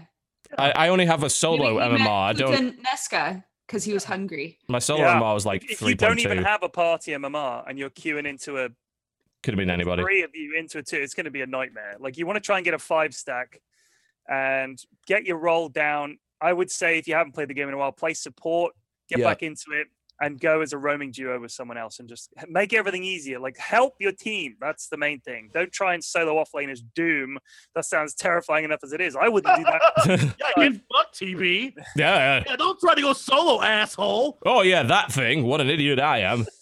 All my knowledge of the game, as limited as it was, is now completely irrelevant because they changed They did. everything. That was fun. They did change everything. It's- everything. The map, the talents, It- a bunch of heroes got changed. New heroes, Monkey King, for Christ's sake. You know, yeah, it's all changed. Dota 2 is just genuinely one of the hardest games ever made, and a lot of it is down to the fact that there are rules upon rules upon rules upon rules, but then there are even more exceptions to all of those rules. Like the and a lot, it's very arcane. A lot of it uh, because a lot of that stuff goes all the way back to the original Warcraft 3 mod, Yeah, like yeah. over 10 years ago, and that those things are still in as a result. Like if in most games, if you get a certain item that says it's going to do something, you assume that's what it's going to do.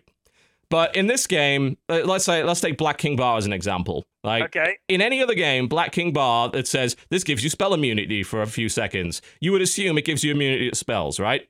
Well, it does, except Some this spell, this spell, this spell, this spell, this spell, this spell, this spell, this spell, this, and it's there are so many exceptions to the rules that are put in there for in terms of balance. It makes learning the whole thing a nightmare. Yep.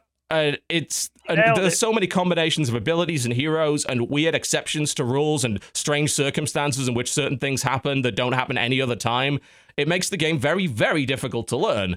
Yeah, And I, I mean, I remember coming in as, as a beginner, and it was utterly baffling, and there was Mhm. so much stuff. And the thing is, I still go to events now, and backstage, I'll see people like people who are incredibly good at the game, like pro players, ex pros, analysts, and they'll be saying.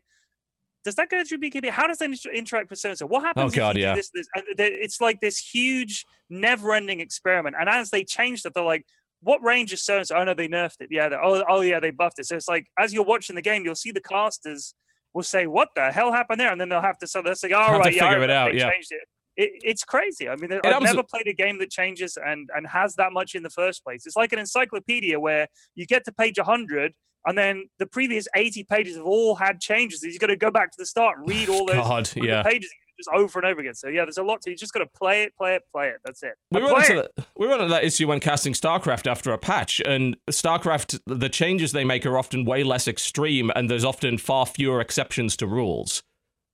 Things are a bit more straightforward. But I'll tell you Yeah, this: if I go to like one of the pros and ask them, say, "Oh, what's the stat on this?" They probably couldn't tell me.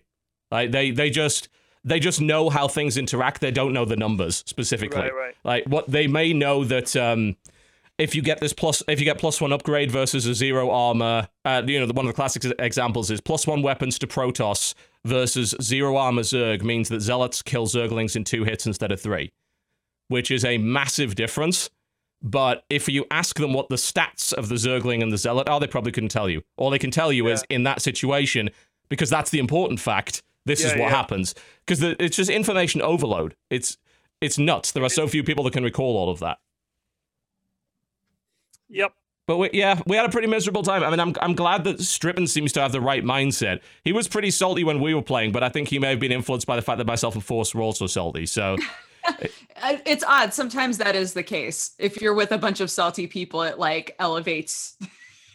it can be, yeah. And sometimes It sometimes never helps. You just gotta no, say, "Hey guys, let's be the team that sticks together." That's what I always say. Let's be the team that sticks together, like Homer did on that episode of The Simpsons with the Pin Pals, where he said, "Let's be the team that supports each other, and we should all get T-shirts made up, and Mr. Burns can sponsor us for five hundred dollars and everything like that, like that. Just be the Mm. team that sticks together, and, and don't." Don't get salty. It doesn't. It never helps. When, when does No. it ever helped? Name a time you go, you motherfucker! Why didn't you do this? You should have done this, blah blah. And they go, "You're right. I'll do it again next time." No, Oh, they go, yeah, no one's ever gonna listen to that. Blah blah blah. it's like, Yeah. hey, if, if you insult people, they'll totally come around to your point of view, right? Uh, no, no, they, it won't. It'll just make them defensive. That's what I thought. Uh, well, I mean, considering what's been happening over the last few months, I don't blame you. But yeah, I'll present some alternative facts here. One way or the other, they it, it, it was definitely rough. Uh, I think you know getting a five stack. Uh, you're right. If you have five people that you're friends with, even if a game goes badly, you can get small victories out of it. You know, it's like, Just- oh, I lost, but we got that fucker. You know, Right. But but every game you just learn something, you see something different, you learn a new interaction, you think of a new tactic, you try something else. So don't focus so much on we've got to win this game or this is a total waste of time. I mean, I've got like just under a 50% win rate. So half of the five and a half thousand hours I've played Dota, I've been losing yeah. for hours of my life, losing and sometimes horribly. But I still enjoy it, and you still learn something. You still get better, and you just learn which heroes you like, what roles you like, Mm. what you what you're good at, and just focus on that. Find find a core of five to ten heroes you play consistently. Know those heroes because it's not about knowing the game; it's also about knowing that hero intimately. Yeah. intimately, and that's the only way you can get ahead. That that is true enough. It.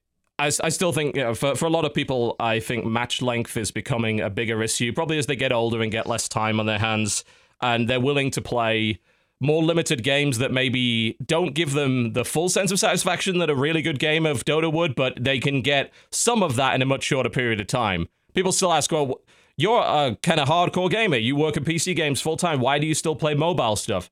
Because sometimes I've got three minutes and I want a, a little taste of something like that. And I know it's not as good. I'm well aware of that. I'm keenly aware of that. Force Arena's kind of filling that niche at the moment. It's not very good, but it's got a it's a three minute match with Star Wars characters in it, and I get a little bit of the Dota like thing because I can control a hero directly and apply some of the principles that I've learned by playing all these games to something else.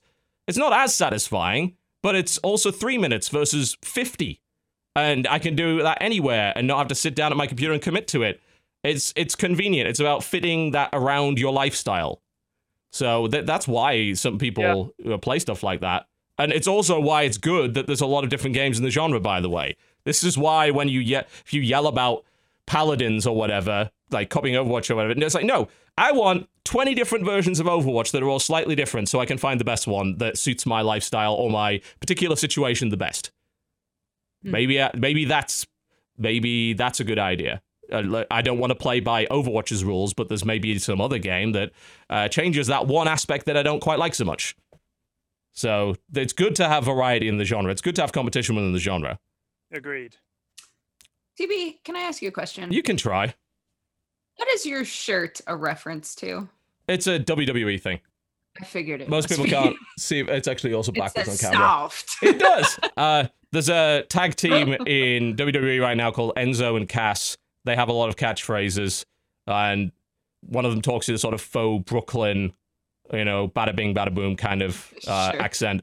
And one of their catchphrases is that their opponents they have uh, they there's only one word to describe you, and I'm going to spell it out for you: S A W F T, soft, soft, as they pronounce it. That's Soft. become a big thing. The whole crowd chants it. It's a big catchphrase right now. they they were one of my favorite teams back when they were in the developmental NXT, which is still like my favorite brand, and they're now up on Raw in the pay per views and everything. But yeah, I bought this T-shirt like while they were still down as a little team in front of 500 people. Now they're in front of like WrestleMania crowds and shit. They're re- they're really cool. Also, the big guy in the team is seven foot tall and has a medical degree and is actually like a qualified doctor. what? Yet kick, yet play, wrestles for WWE and kicks people in the face and is legitimately seven feet tall. Can I just tell you that would be the greatest wrestler, a doctor who like I know where your point pain points are. Like I, I will break you and then I'm put you. pretty sure it's already been done. Any any gimmick you've thought of, any gimmick you've thought of, it's been done at some point in wrestling. Trust me.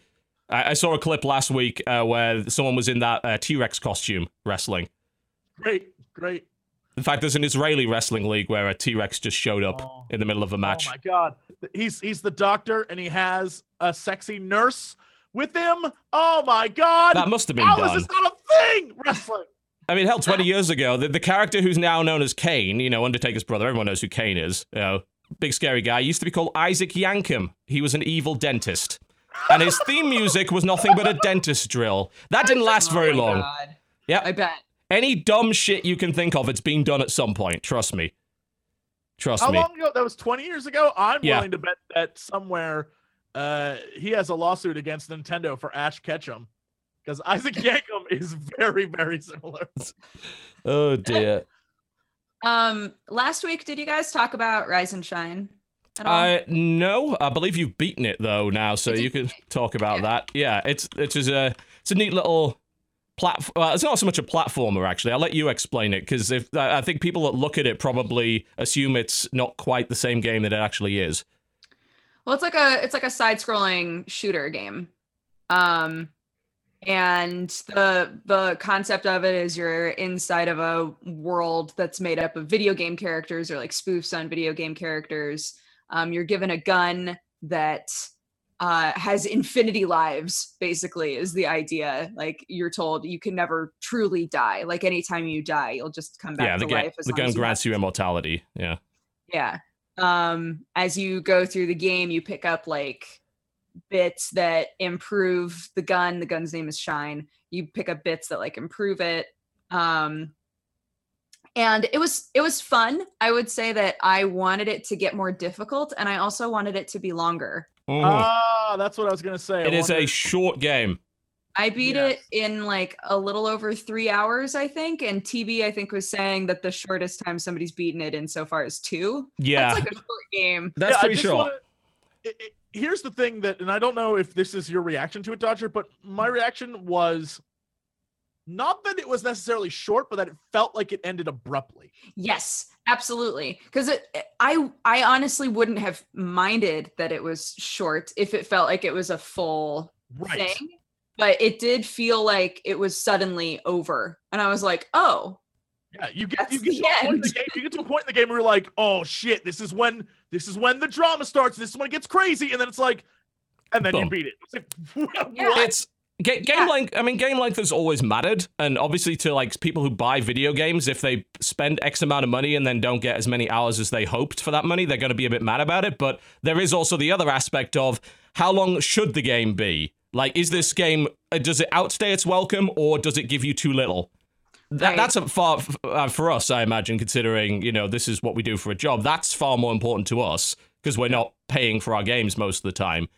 Yeah, I am. I just I I had the exact same reaction as Jesse, where you hit this like final fight, and I'm trying to say this in a way where it doesn't spoil anything, but like Right. you hit this final fight and you start to feel like, oh my god, this is where it's gonna get crazy. Cause like there's story elements that we know, but but the kid doesn't know, and then like all of this stuff just suddenly Yeah, happens. There's a huge reveal. There's a massive reveal, and you're like, this is it. This is the half, like the halfway point of the game, or some shit. And it's like, actually the end of it. then Yeah. it's- that's exactly it. It felt like it was halfway through the game. Um, and then it was just like, here you go. Here's essentially here's the button to end the game, and you're like, okay, and then the game ends. Yeah, I can see that not being so great. it I really I loved playing it. Um, I had a couple enjoyed of different points that I got stuck on for a little bit. Nothing ever felt so hard that I was like, shit, I'm gonna be here forever, you know. Um, but it was just it was it was fun, like switching between abilities and like um and I thought that the boss fights were well put together. It just didn't feel like a full game. Yeah. So that's what my disappointment was. And I, I particularly enjoyed the what I'd call the puzzle shooting parts of it. There are different types of ammunition that can all do different weird things, and more often than not, in order to kill an enemy, it's less about your ability to uh, like twitch shoot and more about you've got to plan a shot. Like there's there's one which I believe is sort of a radio controlled bullet, but it, it, you can only control it when it's in the very limited range of these transmitters. So for some shots, you've got to like aim it up here and then use the momentum of it while it's outside of that to carry it to the next one and stuff like that in order to make the perfect shot.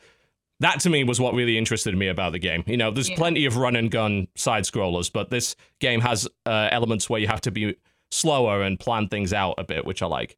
hmm Um, It's also like aesthetically beautiful. Like the the yeah, art is I, very I good. thought that it was a really nice looking game. Very I thought it colorful. was a nicely put together game. It just Right.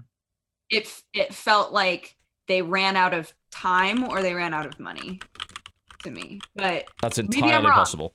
I don't know. Yeah, it was just it's just a weird ending. Like it's not a bad game. It's just it end. Yeah. It just like ended, and you're like, I, the, my first reaction was, okay, so maybe how do I say this? There are options at the end, and Yeah. I, I, yeah, I thought like maybe I picked the wrong one, so I Mhm. went back and tried to do it again, and it's no matter what you do, it's the same. It's the same. There's only one ending. Yeah. And then I looked online to see if there was other like story progression things, and it's just there's not.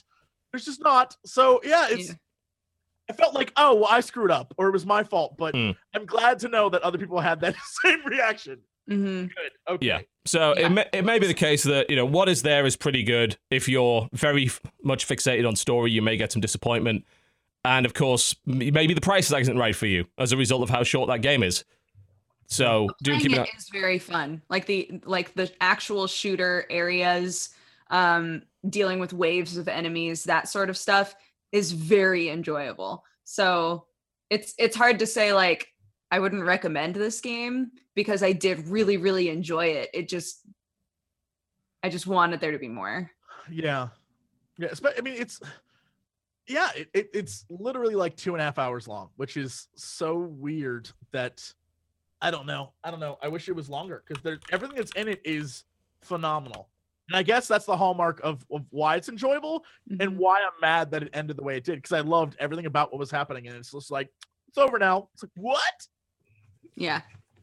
There's another game that came out. I think it was either yesterday or the day before that may very well suffer from similar, although possibly not. I mean, I know it is quite short. The game where you play the Nefarious. bad guy. Nefarious, yes. I want Um, to play that really bad. So do I. It's, it's also apparently like a three hour game, right? Yeah, it's about three hours. It's got nine levels. I know that because it, it, you know, they tell you that straight up. And most people seem to finish in about three hours. I can see that being the case. I don't think most people are turning around and saying, "Well, that w- that sucked because it was three hours." It probably wraps the story up fine. I haven't got to the end of it yet, but it's a fairly similar situation. It is a it's another side scroller that has a lot of video game referencey stuff in it. You play the video game bad guy. You start off by capturing the princess Nice. and stuff happens. I don't want to spoil it because it's very funny story orientated stuff. And then you decide to go across the world trying to capture all of the other princesses to power your princess powered death ray. Sure, why not?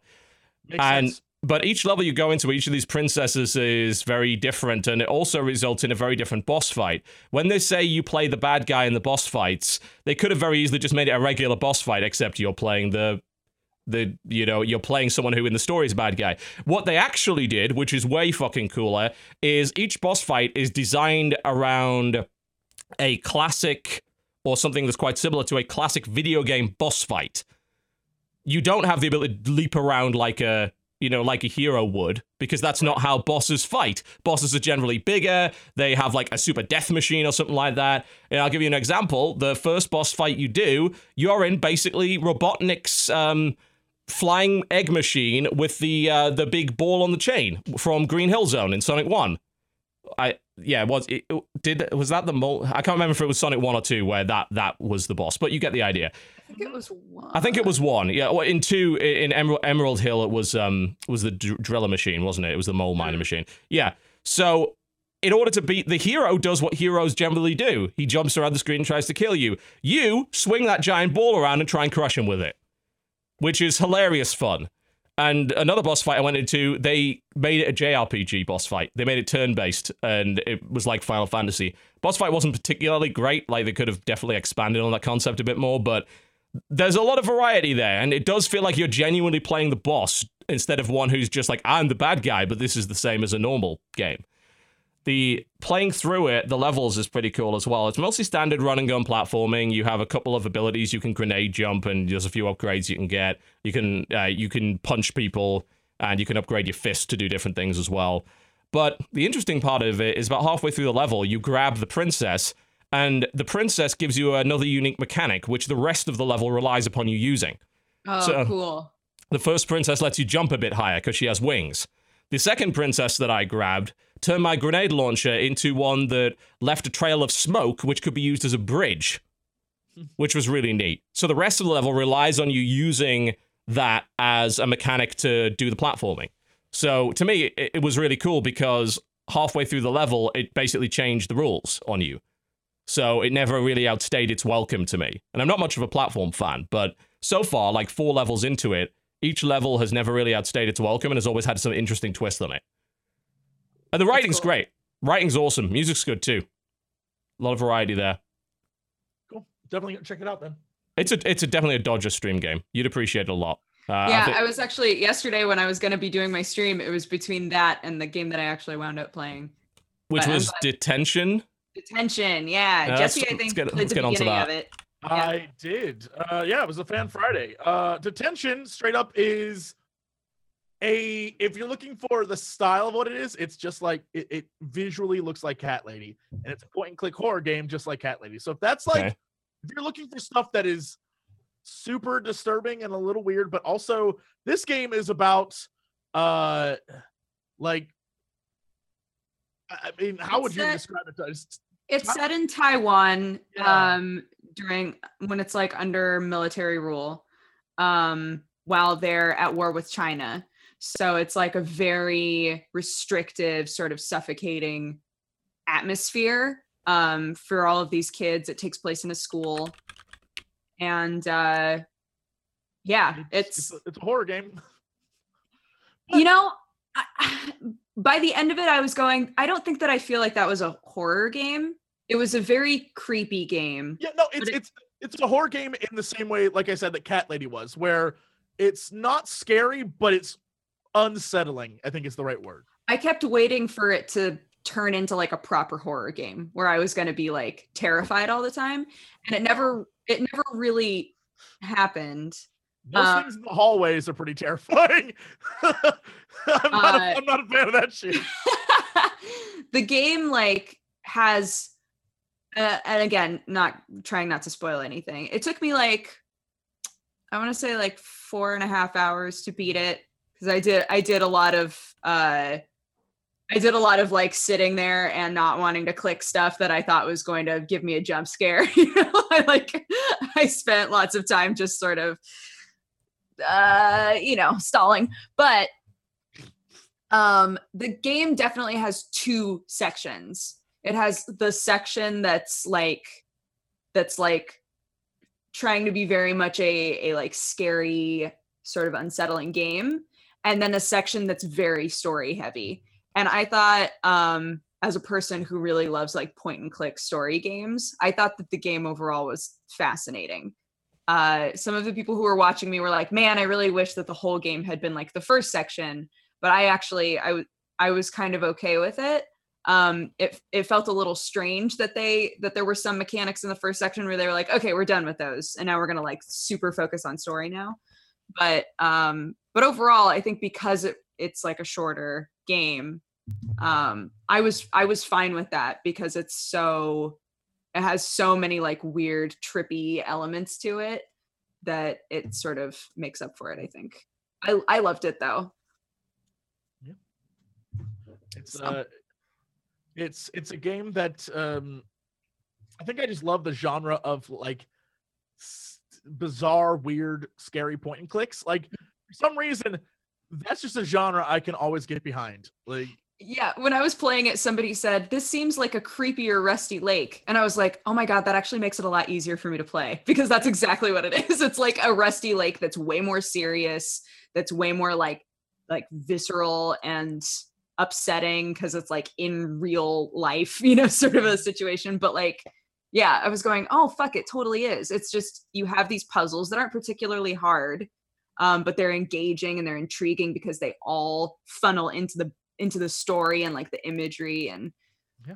yeah it's great It's weird to me that there are still adventure games out there that are like horror point and clicks or horror adventure games. Because I remember a game came out, I think it was on the Amiga.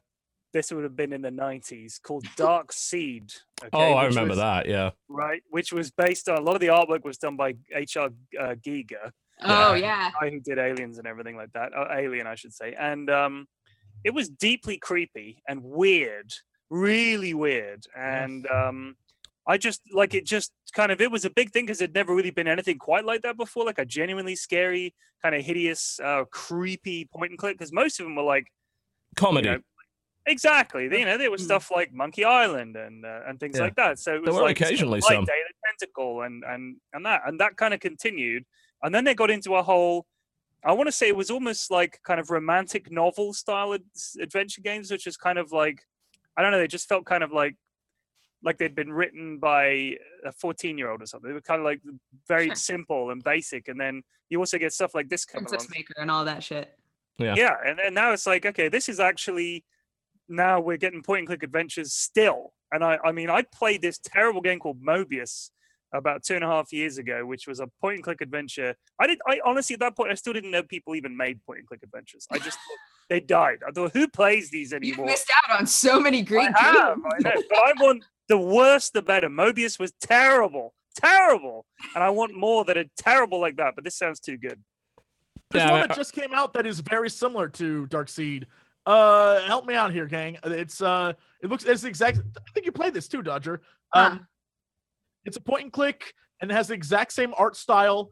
And uh, You're not thinking of Tormentum, look- are you? Which came out a couple of years ago. no, no, no, not Tormentum. Um, hold on let me oh, maybe I am thinking of Tormentum. Yes, Tormentum. Possibly. Yeah, that, that came out oh a few yeah years ago. this is very tormentum looking Yeah, Yeah, there's, there's just stuff like that, and of course, like if you go back, th there was that subgenre of horror point and click, uh, Phantasmagoria, Have No Mouth, I Must Scream, uh, stuff You like I that. Have No Mouth and I'm a Scream is a great game. To some extent, the seventh guest, although that's that very cheesy. Because The, sometimes the warnings freak me out on those games when it's like this game has extreme Extremely violence." disturbing. Like, There, there was some really crazy shit in a lot of those.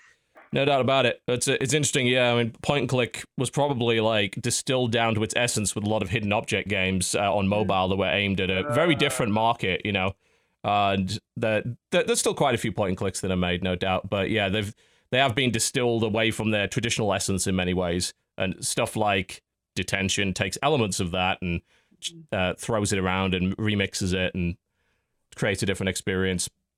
That's I would kinda- like to see kinda where they more good point and click adventures. Developers who may be watching this, make me a good point and click adventure, please. That's Um, I not spooky. I feel like Uh, Jesse and I could put together a list for you. Yeah. Holy shit. Yeah, there's been quite a There's few. so, there's so many that are really good. Yeah. Okay, okay. Cool. Um, uh, we have a little, uh, just a few more minutes before we go to break. Is if anyone desperately wants to fit another game in there. I wouldn't mind just mentioning one, which is uh, it's an it's an early access game on Steam, and we were talking about tactical and strategy games earlier. Battle Brothers, it's called. Okay. It is a one man dev team, very simple uh, sort of setup. It's rem- it reminded me of Mount and Blade in that you have a mercenary band and you wander around a map. But the tur- the, the the fighting is all hex based, turn based, and a lot of sort of there's a, quite a bit of RNG in it, which is kind of annoying. But you basically equip your dudes, you do quests and stuff like that. It's it's quite basic at the moment, but Battle Brothers, I, I've enjoying it. I've been enjoying it a lot, and I, I, I do recommend that. Cool. Oh yeah. Oh, have a look at that. it's brutal, brutally hard. Your little dudes, when they get hit, they get "Gah!" and they get like a broken nose and a bit of blood, and their Oh, armor wow. gets all mashed up and stuff. Okay. I like the art style. It looks That's neat. cool. It's cool. You can sic a dog on people in that game. Like Okay. that's my kind of game. Fair. The dog goes and runs across the map like it's just a hex, just a fixed sprite, just runs across and bites their archers. It's good. Perfect. I played a little of the Halo Wars 2 beta. not too much of it. Uh, the P- on PC, there's only one mode available. It's called Blitz, which is their sort of simple version.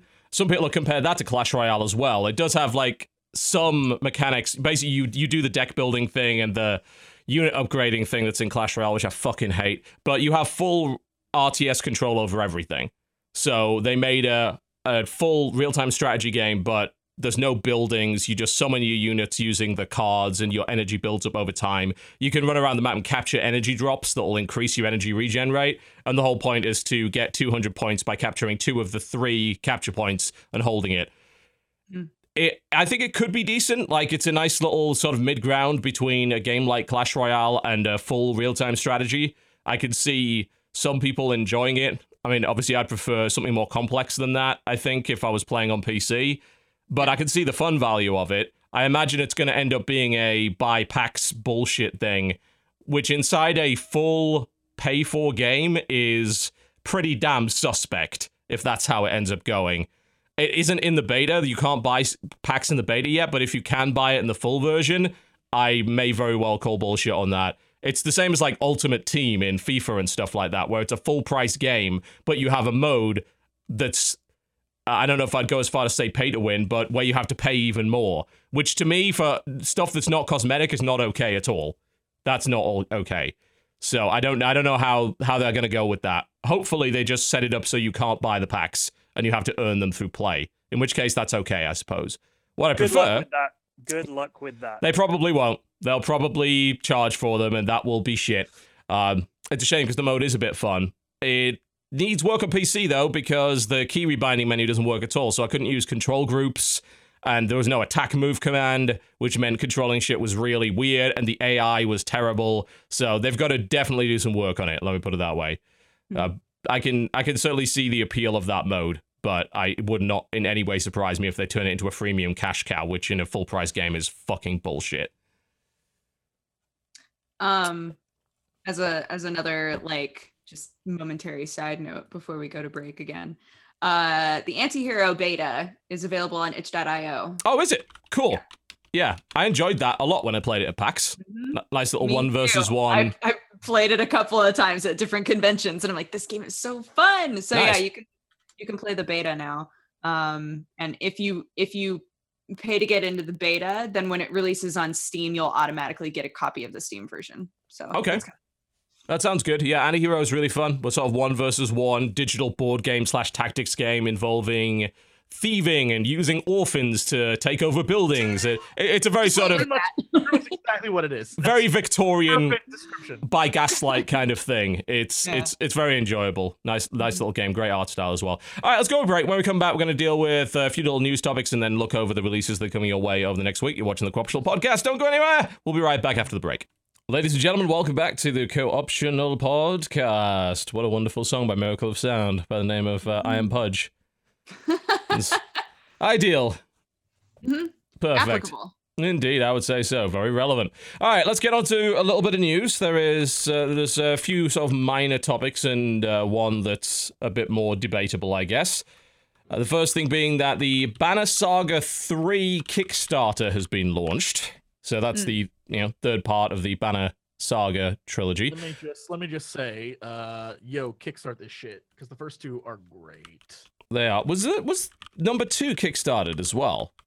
Have they all been? I know the first one was. The first one was. The second Yeah, one wasn't. I don't think the second one was. Yeah. No, that's interesting. Uh, I mean, I backed the first one, and I'm pretty happy that I did. Honestly, it turned out to be a great game.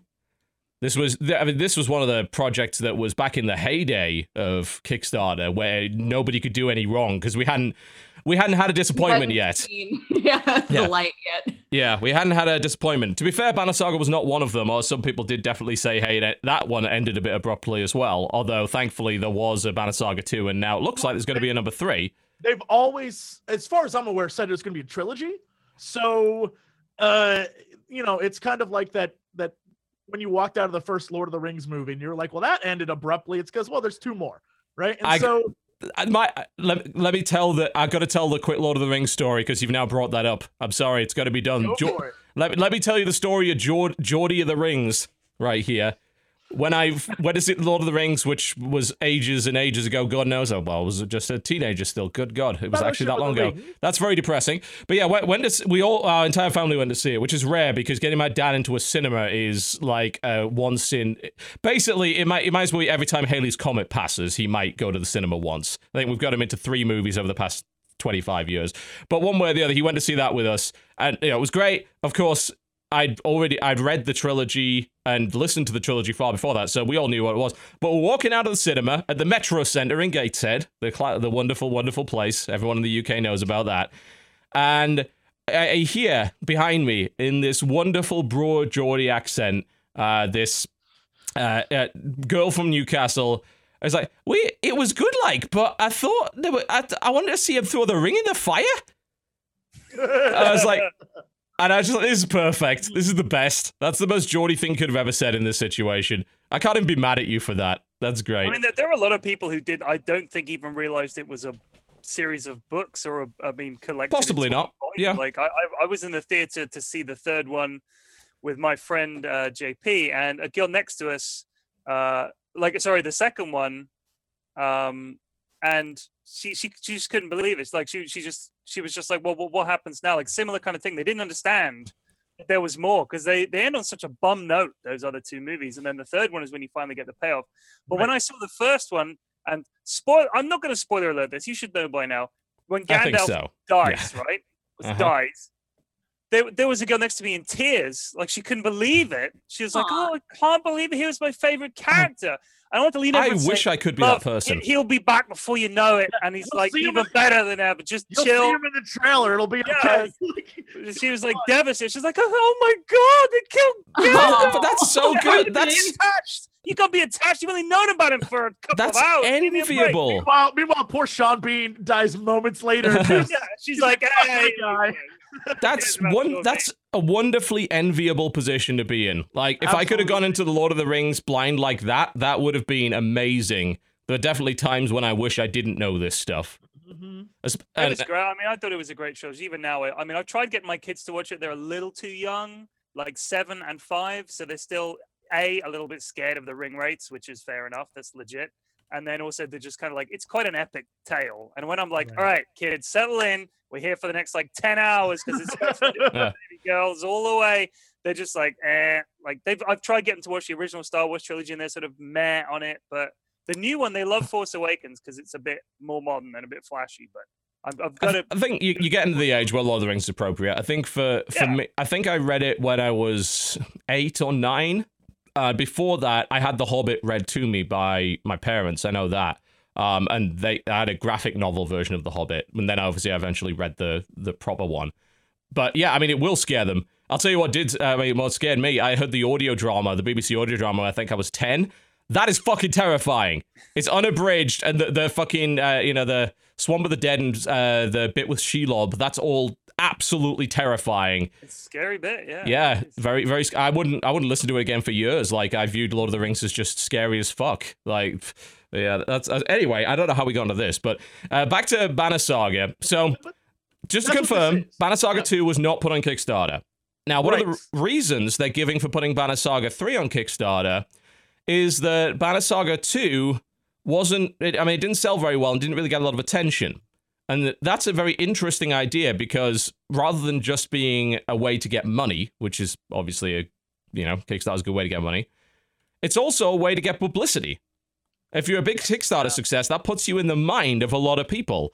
And I, I never really looked at it quite that way before that Kickstarted games can often get a lot more prominence because Kickstarter is also a discovery platform, not just a funding platform. There, I mean, uh, the perfect example of this is in chat when you said "Mm, Banner Saga 2. People were like, "There was, There was a Banner Saga I'll 2. honest with you, Yeah. I, I have Banner Saga 1, and I was exactly that way. I was thinking, I don't want to say anything because I look like an idiot because I'm sure everybody knows about Banner Saga 2. But I honestly, I didn't even know there'd been a second one. Like, that, And that it's- hit me. And I, it's I love strategy games. really good. It's really good. It is, and this is one of those things that the they they they set it up as a trilogy, and I think just because the first one was so heavily publicized, and when it came out, you had all those backers. They were Mhm. like, "Oh well, we had the success of the first one, so all those people will be like, okay, we'll come back." But if anything, it proves that you are nothing without publicity. Yeah. Yeah, they like Kickstarter also doubled as that, right? Like Mhm.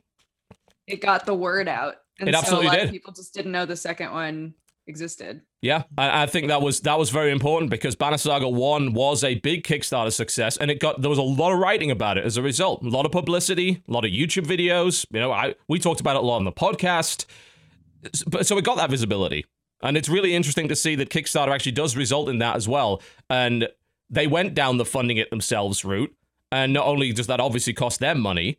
But it also put them in a situation where their game didn't sell anywhere near as many, and people didn't even know it existed.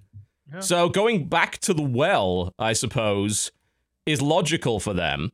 But So- can you, if you've had a game that's been a success, can you go back to Kickstarter and say, "Hey guys, we want to make another one, and I we're going to you get can. you Kickstarter it again"? I don't know. I think it would be tricky. If, if There are some examples of it working.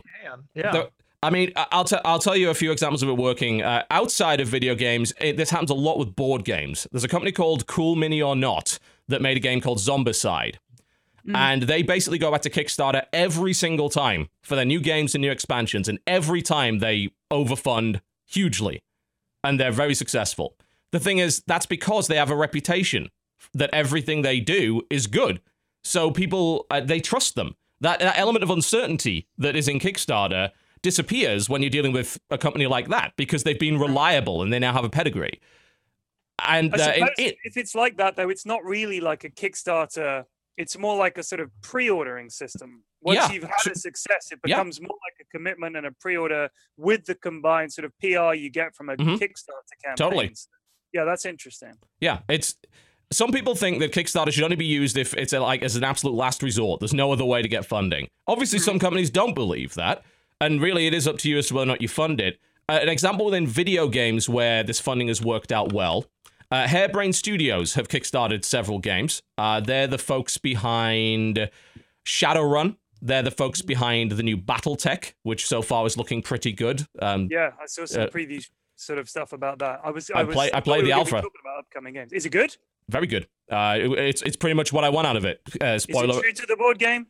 Has Ye- uh, heat sinks and all the rest of it? And all Yeah, oh that yeah, he, he's a big deal, definitely. Uh, they put a lot of emphasis on line of sight. They put a lot of emphasis on using scout mechs to attain line of sight and stuff like that. Uh, scout mechs move ground first. forces like the little tanks and Yes, and yes, there are. Um, they're also adding melee, which is really cool as well. That? Uh, full disclosure, I did back that game for like 300 bucks because I wanted that cool bomber jacket, and I got it, and it was good. But they they have co- they've gone back to the well a couple of times. They crowdfunded Shadowrun Hong Kong after Shadowrun Returns. They didn't get quite as many backers, but uh, Shadowrun Returns got 36,000 backers. Hong Kong got 31,000.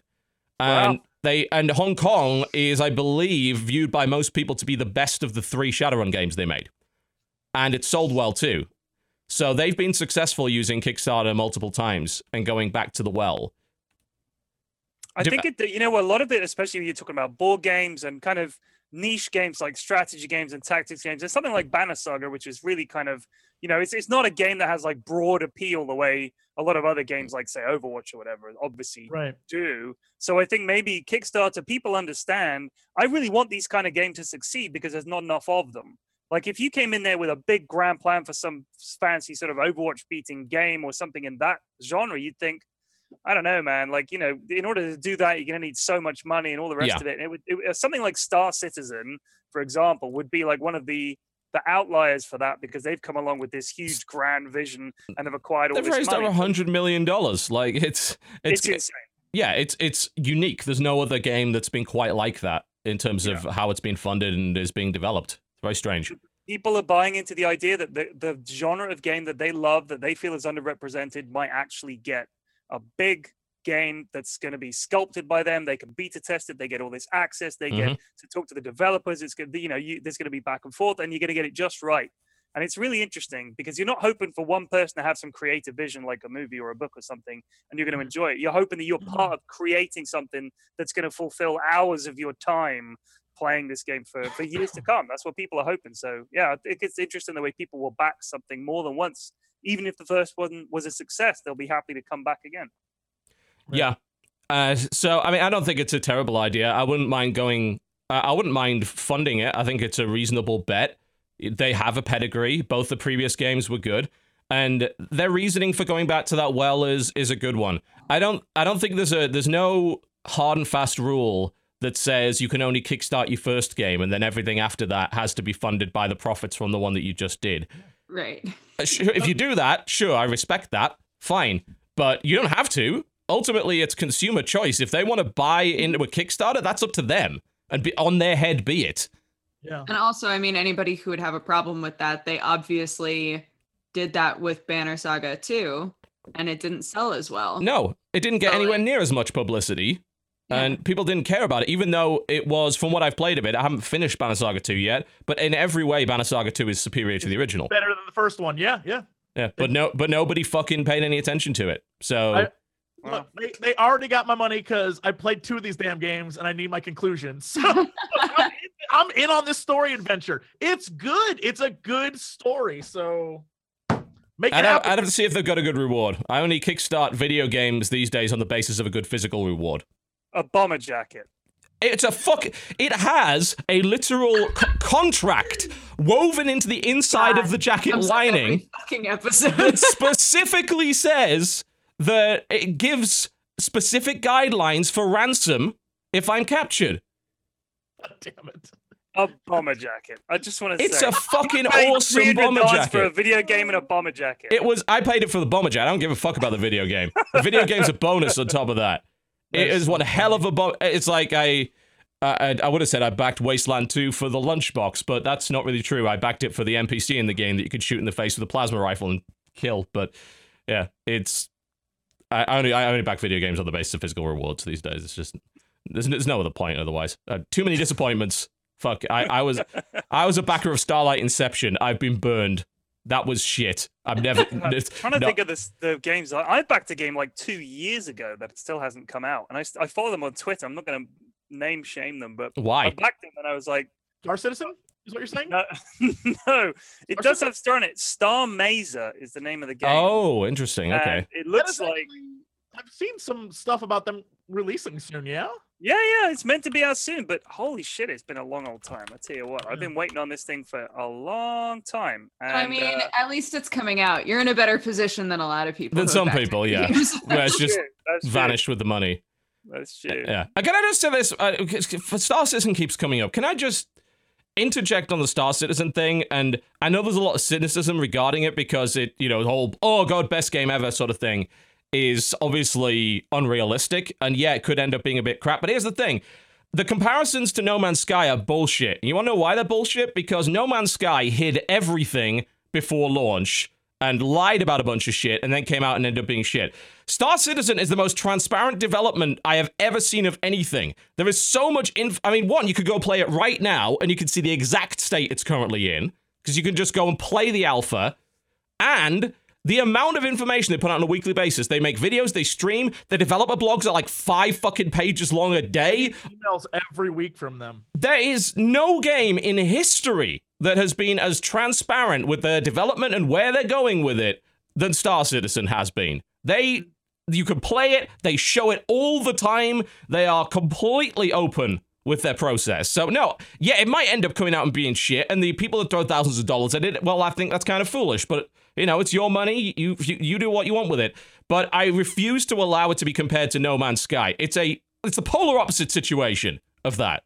It's a stupid comparison. We know exactly what Star Citizen is right now at this very moment. Hmm. We do. It's all out there. it's Yeah, but like, are the worlds procedurally generated? I fucking hope not. like can i uh, like make basic things that i need in order to keep playing the game I don't know, but that sounds a highly entertaining mechanic. Maybe we should. Uh, you want to fly to a planet to get fuel to fly to another planet to get fuel to fly to another planet? That sounds like a great whoa, idea. Whoa, whoa, Let's do that. That's it. That's exactly the game we've been looking for. Perfect. I never, I never played No Man's Sky. The moment I heard all the bullshit about Don't. it, I was It's a waste of your time. bad. Don't. It's it's Bad shit. game. Don't do It's straight up bad. And I I- look forward to it like everybody else. I mean, uh, the thing is, I, I got Elite. I got the new Elite game. Is it Elite Dangerous? That's what it's called, right? Yeah. And I bought a joystick, which is up there on my shelf somewhere, gathering dust. And I just found it too complicated to even do simple shit like go from one space station to another. So I was like, this feels like I've taken a drive, but in a car I've never driven before. And It's really complicated, and people are going to try and run me off the road, and it's very just it's it's too much. It's too much, so I just gave up on it. It's And a I'm very immersive Star sim. Citizen is going to be a bit more casual, perhaps. But I, I I'm mean, it seems like there's a few different ways to play Star Citizen, you know, with different elements to the gameplay. So I don't know. It's I, I I, haven't. have to I- perform like 30 buttons and get the ship just right To just get- to no. But then again, some people love. I mean, I'm going to be honest. When I did play Elite, and I didn't play a lot of it. I mean, fuck, I played the original Elite on BBC Of Micro. course, Of yeah. course, you know. I've still got my 5.25 inch floppy disk that has a cigarette burn on it with the original. But then you just had to line up with the oblong, and that's it. Just that, to- that was now an impossible. Fuck you. That was now an impossible. I crashed my ship Hey, constantly. baby, you gotta you gotta get good at that. I cheated to get a docking computer so that I could do that. It's not okay. Facts. But w- but when I did play that, it, that was the best thing about Elite. The, that level of simulation was super immersive, and playing it with an X52 HOTAS is, you know, especially in VR. Holy fuck! I can definitely see why people. It's the same reason people like Euro Truck Simulator. You can say that Elite is not. It doesn't have a lot of content and that it's shallow. I get that, but to me, it's more about the experience of, you know, in this case, space trucking that people really like. I just crashed a lot. That's all I'm saying. And I couldn't figure out the navigation. People were like, "No, you have to slow to half of this speed when you're going past this system." And you know, it, I just, I just couldn't get the hang of it. And I realized I'd have to sink hours into it, and I'd already got a serious addiction with Dota. So I thought, do I want to do heroin and cocaine at the same time? Probably not. Myself to heroin. I'm thinking I'll just stick with the heroin. That's In- the way I went.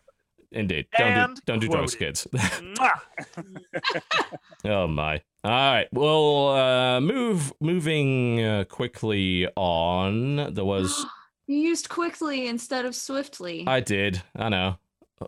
Variety is the spice of life and all of that. Uh, we so there's a bit more information about the the expand the first expansion for Battlefield One, which is the French expansion. They called it "They Shall Not Pass." Which I think is the most ironic title they could possibly have come up with, but fair play. I played a bit of BF1.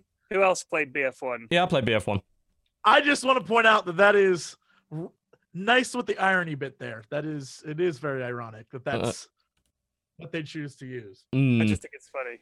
the But it was. It, it, I, I enjoyed the first Battlefield. I didn't enjoy the fact that I mean I'm I'm a CS:GO player. When I play FPS, I play a lot of CS:GO, uh, and I, I used to play a lot of Overwatch. And I don't like the fact that a lot of the time in Battlefield, what looks and feels and has the ambience of a kind of oh my god, we're in World War One. This is terrifying. And then there's a guy strafing left to right and shooting you with a gun. I'm kind of thinking you're taking me totally out of the moment. I shot the guy in the chest with a bolt action rifle. In any other World War II I've ever played, Red Orchestra and all the rest of them, that guy's dead. He falls over dead now. Yeah. I don't have to go pow, pow, pow, because he's got some upgrade that gives him fancy armor. I, I, I didn't like that side of it. It was too arcadey. Yeah, it seems like, sounds like Verdun is your game if you're looking for something like that. play Not Yeah. enough players, but there is a new No. Red Orchestra game coming out. The guys that made Red, Red Orchestra are making a Vietnam game. Yeah, that, that- the Rising Storm two or two or something like that. Yeah, or I'm actually Yeah, I like the look of that. What I've seen in the video so far has been good. Uh, the guy who made Insurgency is also making a World War II game. I tried a little bit of that. I think did they call it Darkest? It's Darkest, Darkest Days. Hour? Darkest Darkest Hour, Hour? maybe. Yeah, Yeah, I played a little bit of the pre the Is that a shooter? yeah. a multiplayer shooter. Basically, they took Insurgency and kind of made a World War II version of Insurgency. Insurgency, by the way, is a very good, uh, but reasonably realistic. It strikes that nice balance. It's a simcade Yeah, yeah. game. It strikes a nice balance between realistic and immersive military stuff and not being too hard, like not needing 50 keys like Arma or whatever. Yeah. Um, I mean, it- I, I, I was played good. a lot of it. We, we had an insurgency server when I streamed for a while, and we'd get a bunch of viewers in, and we'd basically we had our own server, so we'd have It's good. everyone against everyone, and it was great. And it was it was a lot of fun. And you die a lot, but you respawn, and there's quite a lot of action around taking the points and stuff. But It's I mean, very I used to play. It is it is very tense, and and you've got a variety of weapons, and they all actually have a use. And I, I think they they did a fantastic job with insurgency, a lot of fun. But I've started playing squad Yeah, I've heard uh, about that. which is if you're looking for the balance between a game that's like casual like insurgency or, or something like that which is a bit too casual maybe for some people but maybe they've tried Arma or a mil sim and they're sort of like jesus this is hard work squad is the game for you it is a ton of fun and it's got a, it's got things in it like squad spawn points which are a thing that mil sim normally looks down on because they're like no you have to spawn at the main base because uh, how could you spawn out of a backpack but you're thinking like as a game balancing feature come on it's just tedious to have to all right guys let's Yeah. get in the truck for the 10th time You have to So- strike the balance. Exactly. And There's it- a- there's a market for that. Fights. It leads to these fights where you're like, you know, they've got a spawn point out there, and they just coming. They're coming from the east. They're coming from the west, and it's it's fantastic. Squad is an amazing game. It's in alpha build eight at the moment, I think. And every time the, the developers are great, and I love that game. Squad is a great game. Yeah, haven't played it yet. Incidentally, the other game was called Day of Infamy. Infamy. Sorry. Day of Inf- That's the one. Yeah, that's currently in early access. Like I said, what I played of it so far, pretty good. Uh, I, I, it's good that we have th- this level of variety because you know you found something you didn't like about Battlefield One, then you found another game that maybe did better. There is a hardcore mode for Battlefield One, of course, where that wouldn't happen, where things do do a lot more damage. But going back onto the expansion for a second, it's I mean I say expansion, it's a fucking map pack, which I don't like it. I don't like first-person shooters creating map packs. I think we've seen a prime example of why it's a bad idea with Battlefront because all of those really cool new modes and maps they put in the game, nobody's fucking playing them. I can't get a battle station game on uh, Battlefront, which is the only mode that I really enjoy because it's in a it's in a piece of DLC, a map pack that nobody has. So there's not enough players. You're splitting the player base. I mean, with Battlefield, it's not so big a deal because they have a lot of players, sure, but eventually it'll get to the point where that is a big problem. So Yep. I, map packs are stupid. Don't do map packs. But Wasn't this like the thing that's the you were you saying Battlefront as in the Star Wars Battlefront game? yes, Star Wars Battlefront. So you want to play those those maps and people just don't have it. They just keep for the default Yeah, games. the only time I- bought the cheap package. the only it. time you can ever play Battle Station mode is on a free to play, like uh, when they do a free weekend where they give everyone access to all the DLC. That's the only time there's ever a good queue for that mode. And honestly, that's the only good mode. The rest of the game's trash. Like I, I don't like Battlefront at all, but that one mode is pretty cool. But I can't get a queue for it because most people thought after playing the game, I'm not going to buy DLC for this. I already hate it. It's like, yeah, I don't blame you. I don't fucking blame you. Anyway, yeah. So there's four maps. I mean, they, they look pretty. Of course they do. It's you know, it's dice. They, they make gorgeous games. The French army's involved in it, and which they should have really been from the start. But you know, they have a new game mode called Front Lines, which is supposedly a mix of conquest and rush. They've put a new behemoth into the game, which is this giant tank, the Char 2C, just like a super heavy tank thing. Uh, there's Yep, a new, there's a new real. assault gun thing. Yep. Uh, and I mean, you know, I don't care about behemoths. I think they were a bad mechanic in the first place, but you know, they, they've added a couple of additional things into it. This is probably going to be a situation kind of like Battlefield 4, where I'm going to probably not pick it up again until they've released all of the DLC for it, because we know there'll be at least four packs of it, and then just buy it all at once and play it then. Because then it'll feel like a complete game. You know, Battlefield 4, by the time the fourth uh, DLC had come out, was a far better game than it was earlier on. I love Battlefield 4. I'm not ashamed to admit it. It's really I- good. It's it's I, mean, I you, still good for remember you. when that game came out, and it was weeks game. of Jesse being like, "You know what I've played? Only Yeah. Battlefield Battlefield 4. 4." you could still go play it. It still has a big player base on PC. Like Yeah. that and it's so good now. Like that Dice LA, the guys that got tasked with fixing it, did such a good job that Battlefield 4 is a fucking phenomenal shooter now. It's totally worth picking up. Absolutely excellent. So yeah, that's that's been announced. And oh, by the way, anyone looking for tactical stuff, SWAT 4 just got released on GOG. One of the best, one of the yeah. best tactical single player shooters ever. SWAT 4. If you're looking for a kind of Rainbow Six single player experience, SWAT 4 is about as close as you can get. So that's finally come out in GOG, so that's a big deal. Go and have a look at that. Cool. Uh, I mean, I think outs- outside of that, there's not a huge amount of news. There's been obviously a drip, drip, drip feed of more Switch information. What? What was that, Jesse? Resident Evil. Well, I mean, that's not news. It's out. We know It that. is news. It is news because it is the best one in fucking years. A lot of people have said that. All right, let- oh my god. yeah, come on, t- come on, t- tell me, tell me why, why is why, why is Resident Evil Uh, Seven okay, good? so one thing, first off, it's first person now, so it's Yes, it totally is. different in that. But it is imagine taking the same insane things that happen in other Resident Evils and putting in first person. So uh, the best example is there is a room with a shotgun on a pedestal. If you remove it, a door, like a door closes behind you, and so you have to solve the puzzle of the shotgun, which is like a weird thing to have in a survival horror game in general, but it's a Resident Evil staple. And so you're now Well, Resident Evil pretty much invented that type of survival horror, which was Yeah, survival yeah. horror with weapons. Very much so. And, and so you are now playing Resident Evil first person, but just like Resident Evil 1, it's it's a contained sort of uh, environment but it, it, it's so hard to describe. It's Resident Evil, but not Resident Evil. It's like a it's a Resident Evil game wrapped in the package of something totally different and unique and scary and and bizarre and weird. But Sounds a lot like Resident Evil 4. every time you do something, you're still playing. You still know you're playing Resident Evil. It's like it's such. It, it, I I don't know that innovative is the word because clearly all of it's copied from other things, but in this space, in the Resident Evil space, it is a reinvigoration of the entire franchise. Um, I can't talk about much without spoiling a lot, but I will say that the first hour is a game changer. Like it's fucking bonkers. It is really next level and uh it's it's phenomenal. It's phenomenal. It, it- The, the last Resident Evil I played was, I think, Resident Evil 2 on maybe the PS1 or the PS2.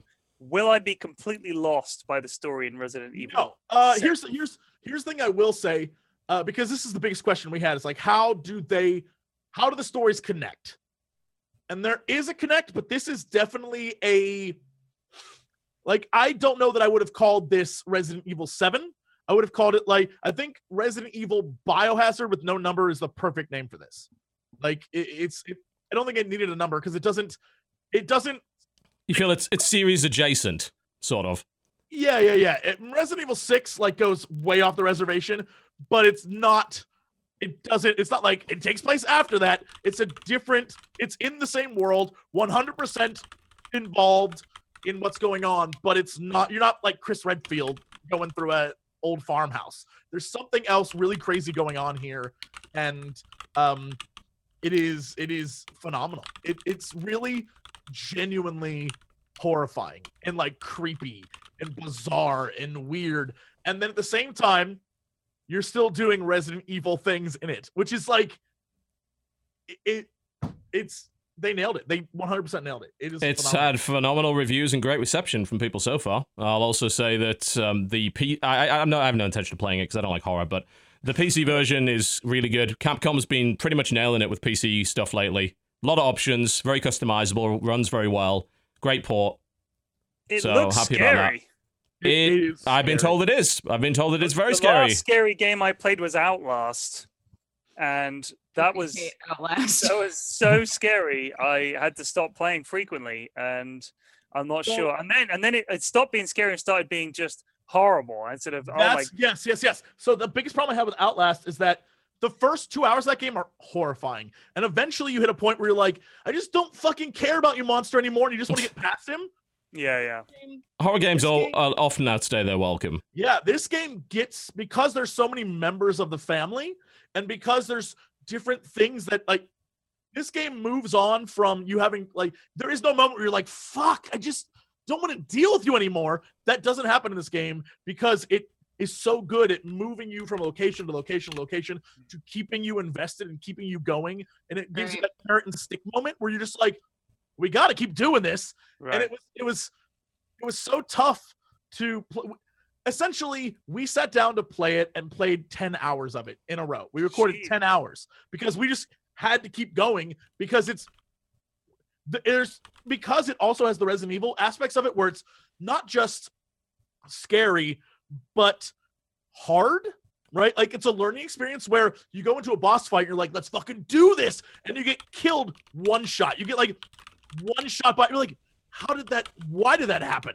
what was the reason and so you're like okay now we have to learn what the fuck to do here Mm. so you're learning and then when you beat it it isn't like now this person's gonna chase you through a hall and watch and like keep you from doing shit there's none of that it's it's because that was my problem with A- Alien Isolation, which I loved for like maybe two hours. And then I found myself hiding in a cupboard for 10 minutes, 10 full minutes, while the alien just went around and around. And I was like, I'm just, I just don't want to die because I'll have to go back to the other save point. Like, I, I've lost the, the will to go on beyond. Please don't make me do that again. I don't want to have to do the whole scene. And I think that's, that's when a horror game has lost you. Once you're just thinking, oh God, don't make me do that again. Like, I, that, that I think is the point in a horror game Yeah. where you've, you've lost me as being scared and so much as just bored. And yeah there is there is no um the game is forgiving in that there are puzzles right and they don't expect you to be a genius and solve the puzzle while also being chased by the awful monster the puzzle exists in between the moments when something's after you. And so when something's after you, you're not like, oh God, I gotta figure this shit out too. And oh fuck, if I screw this up, I gotta go back two hours. Like that doesn't exist. So there's multiple puzzles and multiple weird things to figure out, but it's forgiving in that it's like there are 15 safe spaces all around this damn place. And when you're close to one, you can save. Like there's only a few moments in the game where it was really, really frustrating. And it wasn't frustrating because it was a uh like a difficult puzzle or monster we couldn't defeat. It was frustrating because it's Resident Evil, where you're like, oh, if I just pop a few shots in this guy's head, he's dead. It's like, no, no, no. This boss, when you blow his head off, something fucking else comes out of his head. So you got to Right, hit him right. somewhere else. That's You're very Resident Evil. Yeah. yeah, yeah, yeah. It seems like it's it's faithful, but it's sort of reinvented itself, which is what Resident Evil 4 did, you know? And then it drug on. 5 wasn't as good as 4. 6 took all the wrong lessons from 4 and 5. But 7 seems to be like, all right, let's let's do that again. And then probably 8 and 9 will probably fuck it up and we'll end up with Do- Doom by the end of it. But, you know, it is what it is. Cool. Well, I'm, going, I'm glad to hear that that seems to be working out for people. All right, we are rapidly running out of time. Let's get on to the Molasses. releases. Yes, indeed. Of course, one of them being Resident Evil 7. That's out today. That is available. You can get that on PC if you so desire. Uh, also, one that isn't for some reason on the list, which you should mention anyway, Yakuza Zero, which is most likely going to be kind of eh, sadly ignored due to the fact that it released on the same day as Resident Evil. You shouldn't ignore that. You, the Yakuza games, I remember playing the first Yakuza game back on PlayStation 2, and it was the closest to playing a new Shenmue game that I could. In fact, I'd say the first Yakuza was better than Shenmue. Like, it took the concept of it, like the kind of open worldy, explory lifestyle game, and combined it with like a proper combat system and a really cool theme. They've been making these games for ages. This one is PlayStation 4, runs at 60 FPS, very nice, and uh, people are raving about it, but it's probably going to fly under the radar. So just just bear in mind that's out today. Cool. Cool. All right, let's move on to this list. All right, January 24th, aka today, we have Drifting Lands. Drifting Lands, yes. Uh, so it's a it's a horizontal shooter with RPG and loot elements and stuff. Um, which actually sounds like it might be pretty good. I Yeah, remember that's cool. there's been a uh, like oh, there was some old school shooters that I really loved uh, on PC: Raptor, Call of Shadows, and Star Gunner. And those, and the reason I love those is because in between the levels, the money you spent, you could use upgrading your ship, and it would be persistent. So you'd be saving up for brand new amazing weapons. This seems like it's doing the same thing, but going even further than that with skills and RPG elements and stuff. Uh, this actually looks pretty neat. Yeah, yeah. Cool. The next game is called Fetch, which looks adorable. It's like a little adventure game that looks precious if you look at the the art in it. Oh, You play? yeah, oh, you play a dog? This dog better not fucking die. I will throw down if that happens. It better not. It, it looks like the kind of game where it wouldn't. Hmm. There's a dragon. This this looks. You're right. This actually does look. The art style of this is wonderful. Yeah, it looks adorable. That yeah, that's cool. All right. Game after that is called Panty Party, which I get Fuck the feeling probably stupid won't thing. be as adorable. Literally. So this is you. This has playable. Oh my it's a you play underwear in a battle game. Is what you do. This is Play as underwear. Actual God. underwear. This is the worst thing I've ever seen in my life. And for later. Oh God! Just- oh no, Fuck off. Next. that's a no. Yeah, Uh, next is called Tiles and Tales. It's a free to play game, it's not coming uh, up some block fantasy puzzle adventure with RPG elements. whatever that like. means.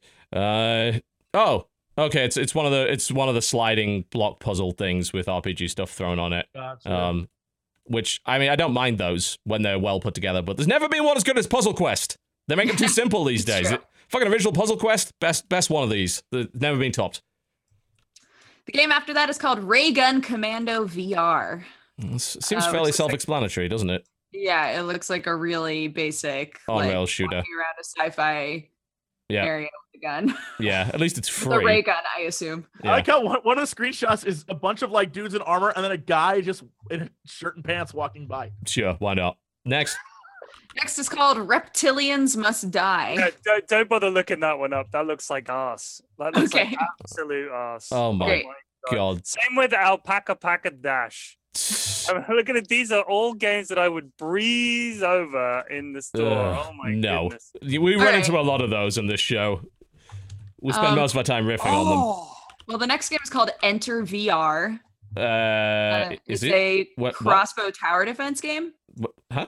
What? Where are you? Oh, yes. After okay. Reptilians must die. Ah, okay. All right. VR. All right. Sorry, I, I was confused by what Pyrion had said. I thought we'd So- skip I past that. Yeah. Going All right. ahead Because and Pyrion trying to find jumped ahead one. doesn't mean we're going to. Pyrion, so Pyrion is ruining a the show. We know that. dollar. Like how can it be? It's a dollar. Oh my goodness. This this looks neat though. The Yeah. I mean, it's it's tower defense and sort of shooting things, but I have to admit, like art style wise, this is quite cute. Yeah. yeah, it looks really cute. All right, what we got? Yeah, I'm into that. Okay. Uh Resident Evil Seven, Fast- of course. yeah, Fast and Curious. Heh. What is It's a no. It's a no. is it? Fast, too curious. It's an online local video game with funny and addictive gameplay. Yeah, but what is it? It's a fucking block fall thing, isn't it? Uh, um, I'm I'm skipping through the video trying to figure out what it is. Uh, it's Great. yeah, I think you're racing somebody to try and go down as quickly as possible. So it's like kind of like reverse Tetris or something like that, I guess. Um, okay. Well, skipping over Alpaca Paca Dash. Okay, we will skip over. Alpaca Dash. Just a Um, suggestion. Siege and Destroy is the next We game. probably should have skipped over this one as well. Yeah. This looks like it was made in also doesn't 1992. I mean, the idea is kind of neat. You control a massive cannon on another planet, and apparently you you shoot like giant projectiles with it, but it looks like it was made in 1992. So that's never necessarily a good thing. Yeah, the next game is called Sword Lord. Okay. Um, it's, it's, it's a it's a hard no Oh, for me. Lord. Uh, yeah. Looking at this, I mean, it looks it looks like they tried to made a. I don't know. I mean, it might be a kind of think it- fun it party could be game. fun. It's it, yeah. It seems like it's just a one versus one duel thing where you're swinging your sword around your head and trying to kill But the it's- other it's guy. only sing- Here's the problem. It's only single player. Really? Okay, that all right. That then that's a hard no. Then that, that that's the sort of thing that I'd maybe put on when we were all drunk and just Yes. Play that. Kind of game this is? yeah. But this this no, making that just single player, not a good idea. All right, Next is called Spirit Sphere. Spirit Sphere. uh, Yo. Spirit Sphere is like uh, Link's Awakening uh, Zelda, or Uh-huh. uh, uh, you know, but it's a game where you fling a ball back and forth.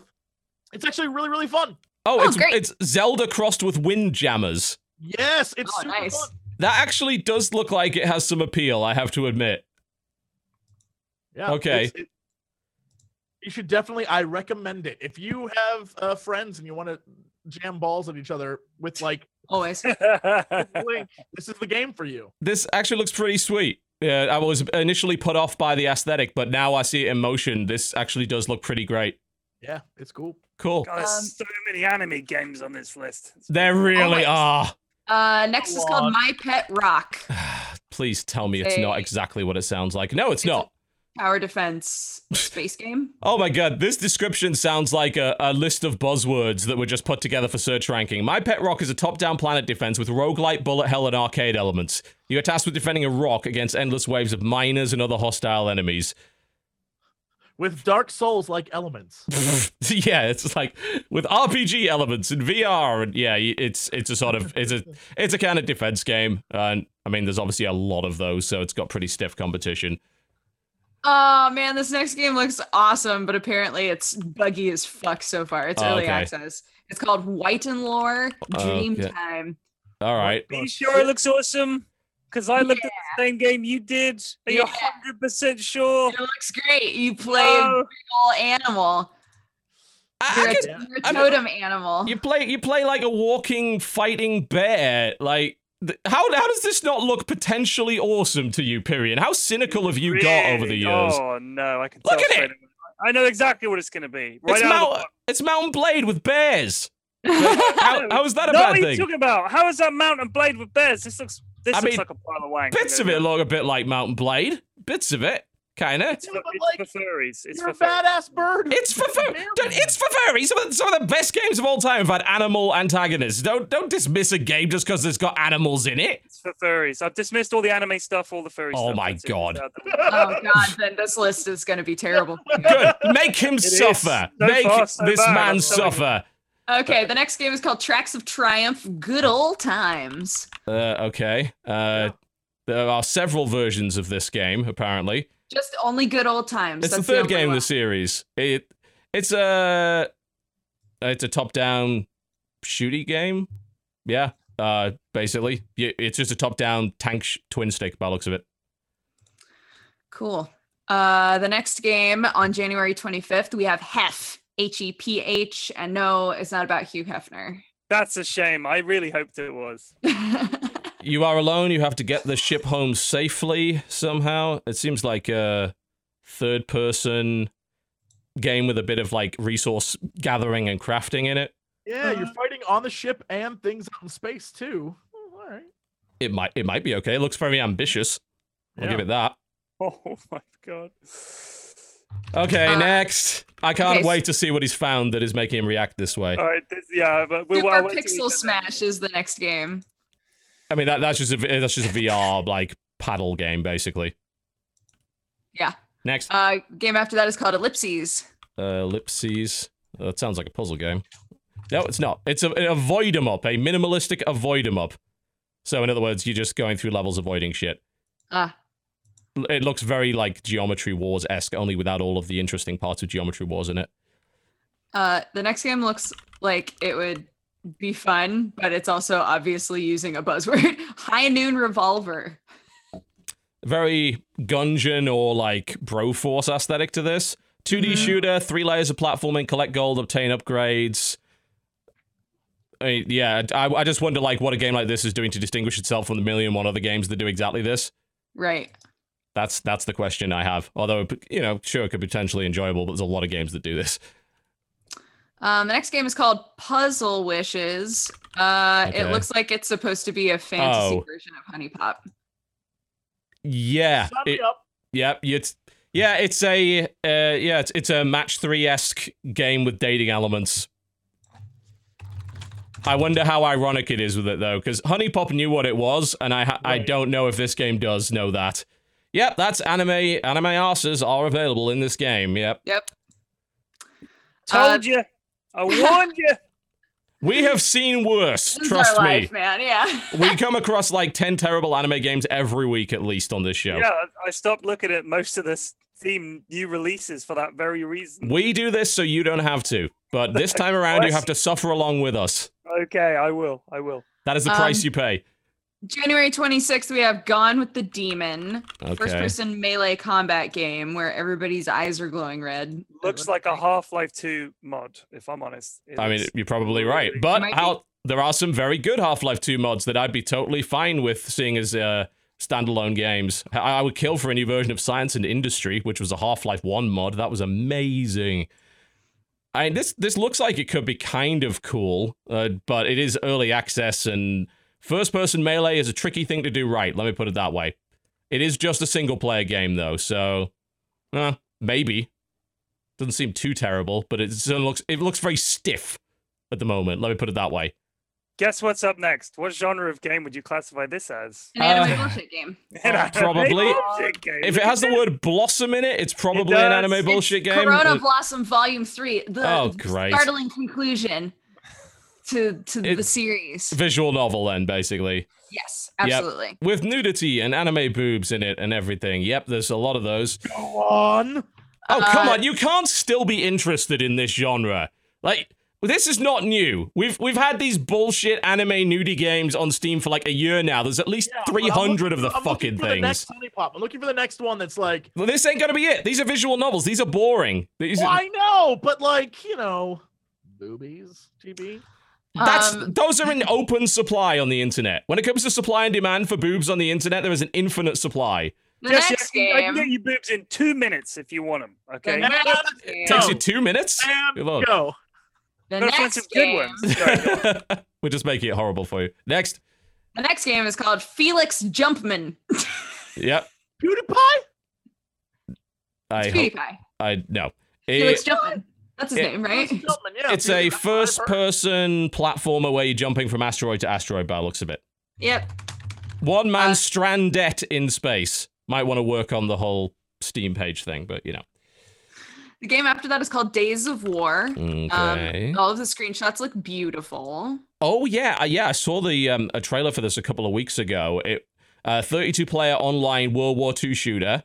Um, it did. My, my concern with it is like if you look at the animations for the weapons and stuff, it looks pretty wank. Like I don't know if that's early access, but yeah, some of them think they're- definitely do. They're coming into a very tough market. I mean, Yeah, there are several games trying to do this right now. games. Yeah, and you you are right. Like I just watched them. Uh, uh, I think that was a MP44 using that, and it's like that. That is not a good muzzle flash effect. They, they definitely need to work on that. But hell, you know, if they have great gameplay, it could fill in uh, a nice little niche. That, but you, but you're totally right though. That it's very competitive. That uh, that genre right now has several entries in it. The game after that is called Akihabara. It is a uh, music puzzle game. Akihabara feel the rhythm. Yes, uh, fast-paced puzzles with rhythm games involved in it. Okay. Yep. Um, Imprint X is the next game. Another puzzle game, it looks like. Yes. Uh, a Uh, button based based puzzle game with 100 levels and buttons to press. Uh, like with that this kind of hacker theme to it. yeah. Uh, the next game is called A Normal Lost Phone. It looks Yeah, this actually looks interesting. Okay, tell me tell me why. Um, it's a. I think it's a detective story. Oh. So the the pitch is that you found a phone, and I Someone guess it's else's just phone. an adventure game. You have to unlock. It's like a mystery that you have to solve just using this phone and the information on it. Which it, it, that's an interesting pitch. I like So the her, that's like kind of like Kinda her like- story, by the sounds of it. Oh, I was gonna say it's kind of like that game where you're locked up in a, in a. Oh, what was the name Well, of I that was- game? I was- it, it, I think some of the mechanics are very similar to the uh, Mr. Robot game as well, where you're going to probably get messages from people, and you're going to be using parts of it to unlock more things. You have to interact. Yeah. Cool. But it, but Mr. Robot actually like like utilized your phone as though. Right, right, right. But I mean, it's kind of the same thing. Like the story's gonna be driven that way. I love Right. those kinds of things where it's like I'm investigating and snooping at the same time. They they actually have a they have a word f- uh, a, a definition for their genre. They call it a narrative investigation game, which actually that's a good word uh, to describe stuff like her story Mhm. and things like that. Yeah, I can see why that would be appealing if it's well written and compelling. Sure. Yeah. All right. Um. Okay, this next one also looks like it might be cool. Heroes of Dire. Heroes of Heroes of Dire. Um, Heroes can't wait for Heroes of Radiant so that I can get an advantage. Dark fantasy based. Did they just say MMO? Please tell me they didn't. Just massive multiplayer. That massively multiplayer tactical role playing. How the hell does that work? Great, Uh, great, I don't know. Live Dungeon Masters. great question. There, there's definitely some intriguing stuff in this. I have to admit. I have no idea how it works, but I am interested. Oh yeah, this next one is uh another point and click hacking game. Mainlining. yeah, mainlining. There's a demo available for this as well. Yeah, you you have to bring a cyber criminal network to justice. I, I, I do love games with hacking as a theme, although I have to admit I don't think there's ever been a better one than Uplink. That was fucking awesome. that game is incredible. Uh, it looks- it looks neat. Yeah. Uh, the next one is called Formula Next. It is a racing game set in the future. Would be expected. Is it a is it Wipeout style? I don't know. Um, just sort of skipping through it. It looks like it is a little bit. Uh, definitely looks like they've got a lot of work to do with it. D- But yeah, it's, it's sort of a hover racing game. Incidentally, if you want a hover racing game, buy Redout. What the hell are you doing? Buy Redout. Redout is fucking amazing. Buy Redout. What's wrong with you? Jesus Christ, Redout is great. Um, after that is Tech Wars Online 2, which I think we talked about a little bit today. Uh, um, I don't, I don't recall us doing that, but uh, okay, never mind. um, it's yeah. I think I think you were mistaken for BattleTech, and I don't blame you at all because it looks a lot like BattleTech. You're right. Yeah. yeah, yeah. It's That's like a faster paced looking version. But Yeah, big it's- fighting is pretty. MMO. Interesting. Well, I mean, I, I, but the thing is, the current definition of MMO seems to cover stuff like World of Tanks, which isn't massively multiplayer at all, but apparently people seem to put it in that genre now. Right. But Yeah, if it is a game like that with mechs from a sort of isometric perspective, I would actually be quite That's interested in that. Yeah. What I'm seeing of it looks like it might be right up my alley. Hmm. And hell, if it is an actual MMO, that's even more intriguing. But it probably isn't. I imagine it's just lobby based. All right, cool. The next game is called Kung Fu Ping Pong. Oh my. It's a I'm table not- tennis I'm game where you lie. play little aminals. I'm not gonna lie. I would play this because that's what I'd use VR for is ping pong. I'd VR is good for that. Yeah, but there's Oh, also about five thousand ping pong games already available on VR. Yeah, but this one you fight monkeys, so I mean The- that's pretty great. The the animation is a bit suspect, I have to say.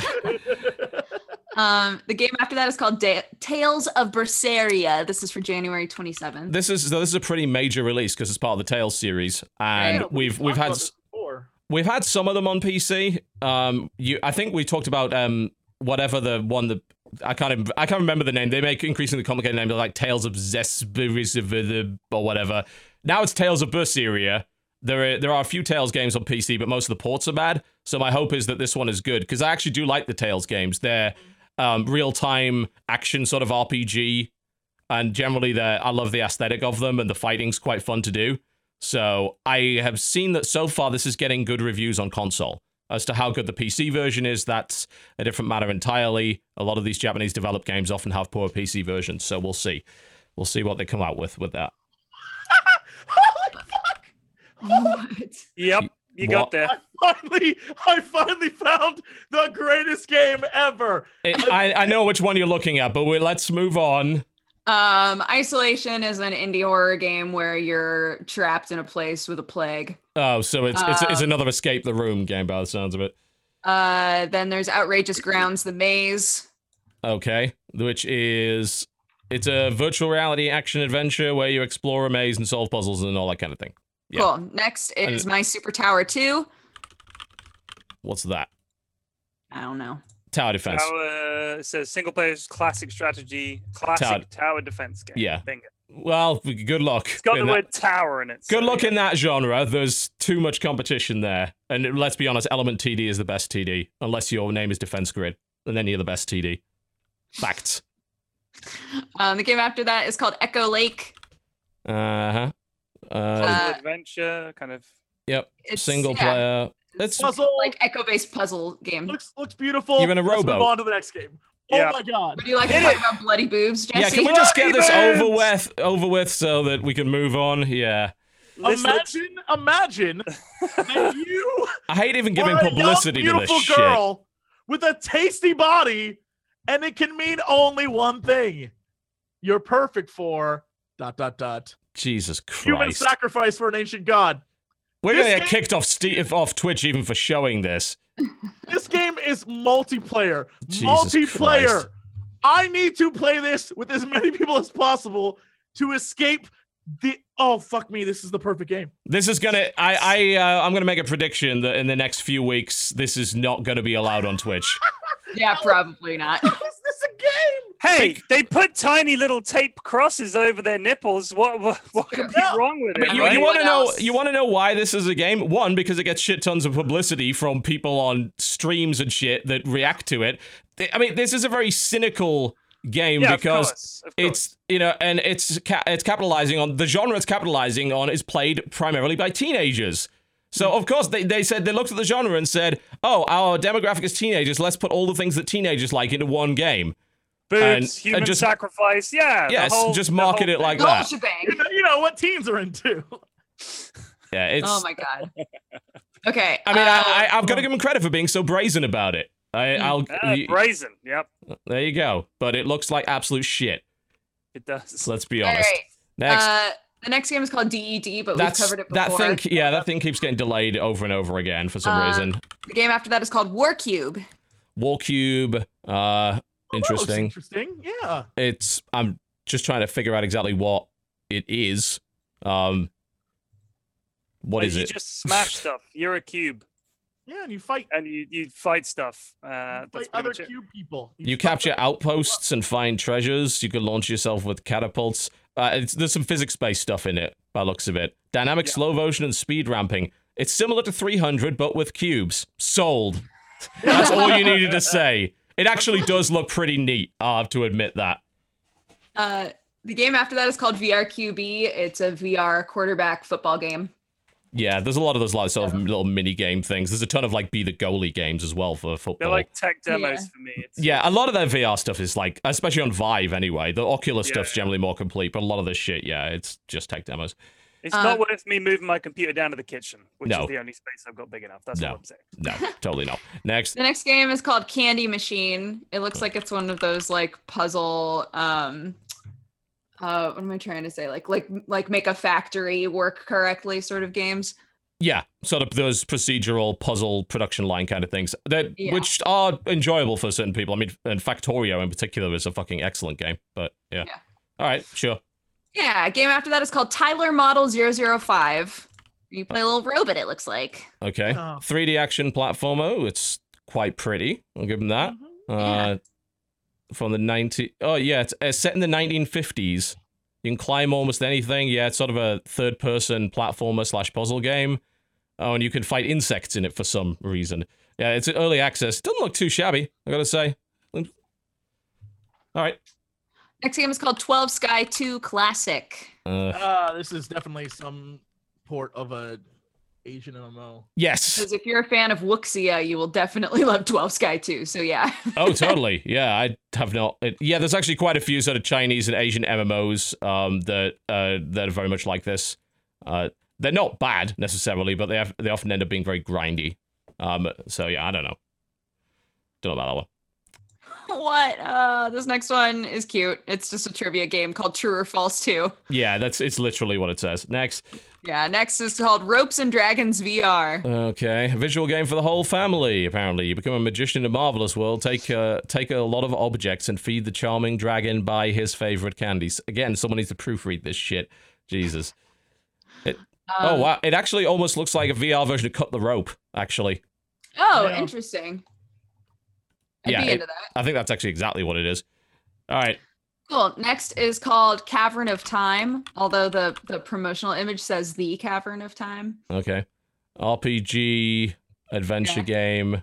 Oh dear, this trailer is not well recorded. Let me just put it that way. Oh dear. Okay. Yeah. Uh, Okay. The next game is called Minostrategos. Okay. Um, you're a legendary general of the ancient city of Minos. Command Okay. the defenders of the temple, harnessing the power of specific battle formations. Oh, interesting. Fairly abstract looking sort of puzzle strategy game. Although I, I, I like the commitment to theme. Oh, it's based on a board game, an ancient board game called uh, Ah. Tash Kalar, apparently. So yeah, that would explain it. Yeah. That's cool. All right. yeah. Um, this next game, Pyrion's gonna love, Oh yes, of Mm. course. called uh, Love Ribbon. It's about Yeah. two girls who fall in love. Yeah. It's not even not just two girls. It's about two sisters who Yeah, fall in says love. sisters. Great. So Inc- so we're finally So we So finally got anime. it to I have inc- to incest. The Awesome. Mature thing. Yeah, mature. Fucking? I don't know. Let's find out. I'll press continue. No, it's not appropriate. Next. video games again. Next. Next is Jesus called Salatria, Christ, Advent next. of the Dacrian Empire. That is a Lengthy title. RPG maker game Advent of by looks of it. Next. Next is Oh, called God. Sakura Agent. Oh, it's Oh, another Sakura game! Yay! Why I'm are you so applauding that? they're They're all shit. Sakura Fantasy. I've boycotted all Sakura games. They're all Oh, just don't- yeah, I stupid don't visual play it. I novels. think it's funny that they keep making them. And Well, apparently they keep selling, so yeah. I mean, there's no actual gameplay in them. It's a fucking visual novel. Next. Um, next is called Wells. It comes out on the 30th. Okay. Uh, Steam uh, play as Wells, a steampunk hero, ready to find an amazing variety of weapons, all with different. Ooh, okay. Uh, with unique in design and functionality. All right. Where's the gameplay? Uh, is it a first-person shooter? Oh no, it's a Wells is a platformer. yeah, it's a it's a side-scrolling shooter. Uh, I don't know about you, but I'm looking at this and thinking I could barely distinguish what's in the foreground, the background, because the Yeah. The graphic style's very. There's a lot of brown in it. Makes it really hard to see. Um, next up is Disgaea 2 for PC. Neat that that's finally coming out. Yeah. Um, and then we Disgaea have- is fucking excellent, incidentally, if you want to sink 5,000 hours into a tactics game. yeah. Uh, the game after that is called Hitbox. It looks like it's just an arena multiplayer game where everything is like Boxman. boxman. yeah, it's it's qu- Boxman. Yeah, th- just a third person sort of uh, arena shooter that just uses really basic graphics. Yep. And then the last game is called Aquila Bird Flight Simulator. You can Aquila- fly around as a bird. Yeah, v- VR bird sim. Yeah, that's to be expected.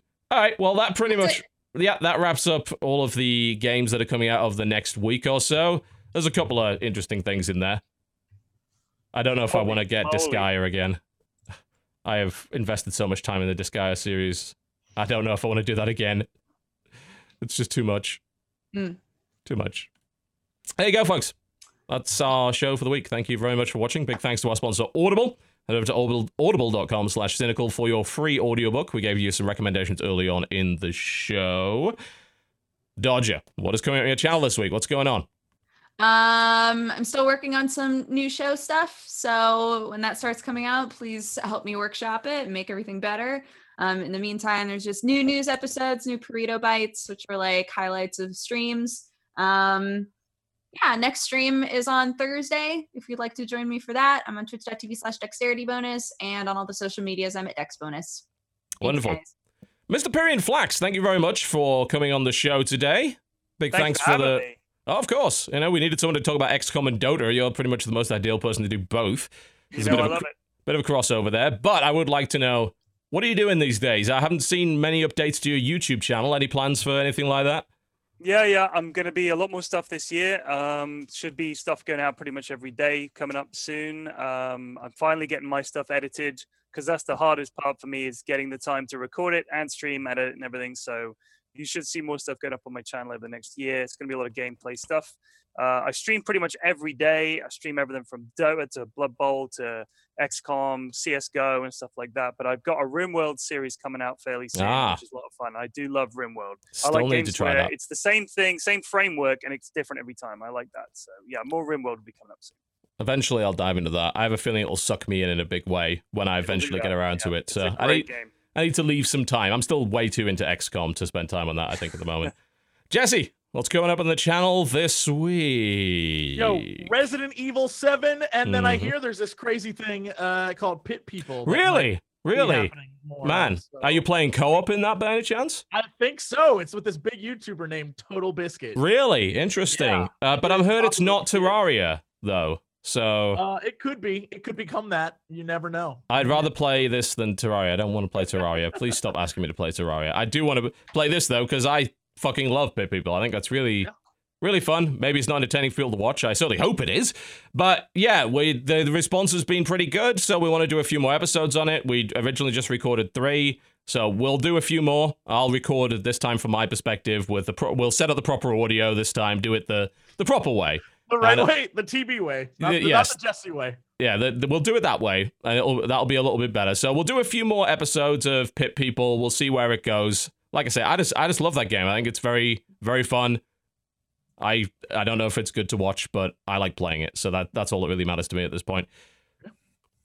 Cool. Uh, so for me this week, I know, I, it we'll see if there's. Uh, I, I do stream uh, reasonably regularly every now and again. I've been streaming so the last few days uh, quite a bit of XCOM. I will probably do a little bit more of that since that seems to be going down fairly well. I've got a couple of games ready to do after hours on. Uh, Nefarious being one of them. Uh, Rise and Shine being another. So I want to put together a few videos like that. I'm probably not going to touch Resident Evil, honestly. So don't ask for that. I, you don't you don't want my opinion on that damn thing anyway. Again, it's a horror game. I'm not so interested in playing it. But Pit People coming. The biggest thing that is coming out is, of course, my voice pack, my announcer pack for StarCraft 2 releases today, I believe, in America and tomorrow, that being the 25th of January in Europe and Asian territories. It's already available if you happen to be in the SEA territory, Southeast Asia territory, as in Australia. It's been available since yesterday. So you can grab it there. But if you wish to do you wish to grab that, that's ideal. I will be making a couple of videos to show you some of that voice pack and like you a bit of a sample as to what's in it. But it works in almost everything except for the regular single player campaign. If you play co op, it works in co op, it works in unranked, it works in ranked, it works in 2v2, 4v4, and it will be available to purchase in StarCraft 2. So there you go. Congrats. Yes, finally got it. I can join the illustrious Pyrion Flax in one of the few YouTubers that's made an announcer pack for a video game. Technically, two. I made the Rick and Morty one as well. I helped to. So You did, good. yeah. You were involved in that. It's a lot of bloody work. Nobody knows. Yes. So they've been down that road. How I've I've tried, and I'm just like, oh god, this is too It's much. hard No. work. It is hard work. Yeah. Yeah, so that's what's going to be happening. And of course, Shoutcraft Kings, my tournament, is Saturday, 28th of January, starting at 8 a.m. nice and early in the morning, Eastern. So come and check us out. We do that monthly King of the Hill. The prize pool has now increased. We got more money on the line, more stakes, higher stakes, and our new bounty reward for knocking off a player who has a long winning streak.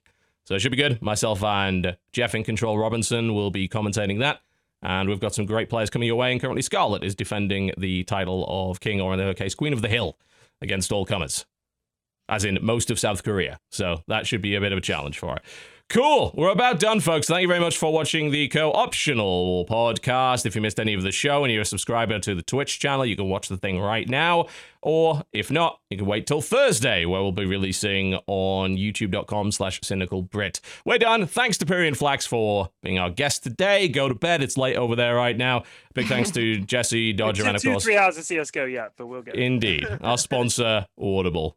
Now I think Thanks, I've got to go. f- Audible. I've got to go fix uh, Sam's compressor by the sounds of it. That'll be right, what did I get myself into? Thanks a lot for watching, folks. We'll see you next time. Bye. Bye.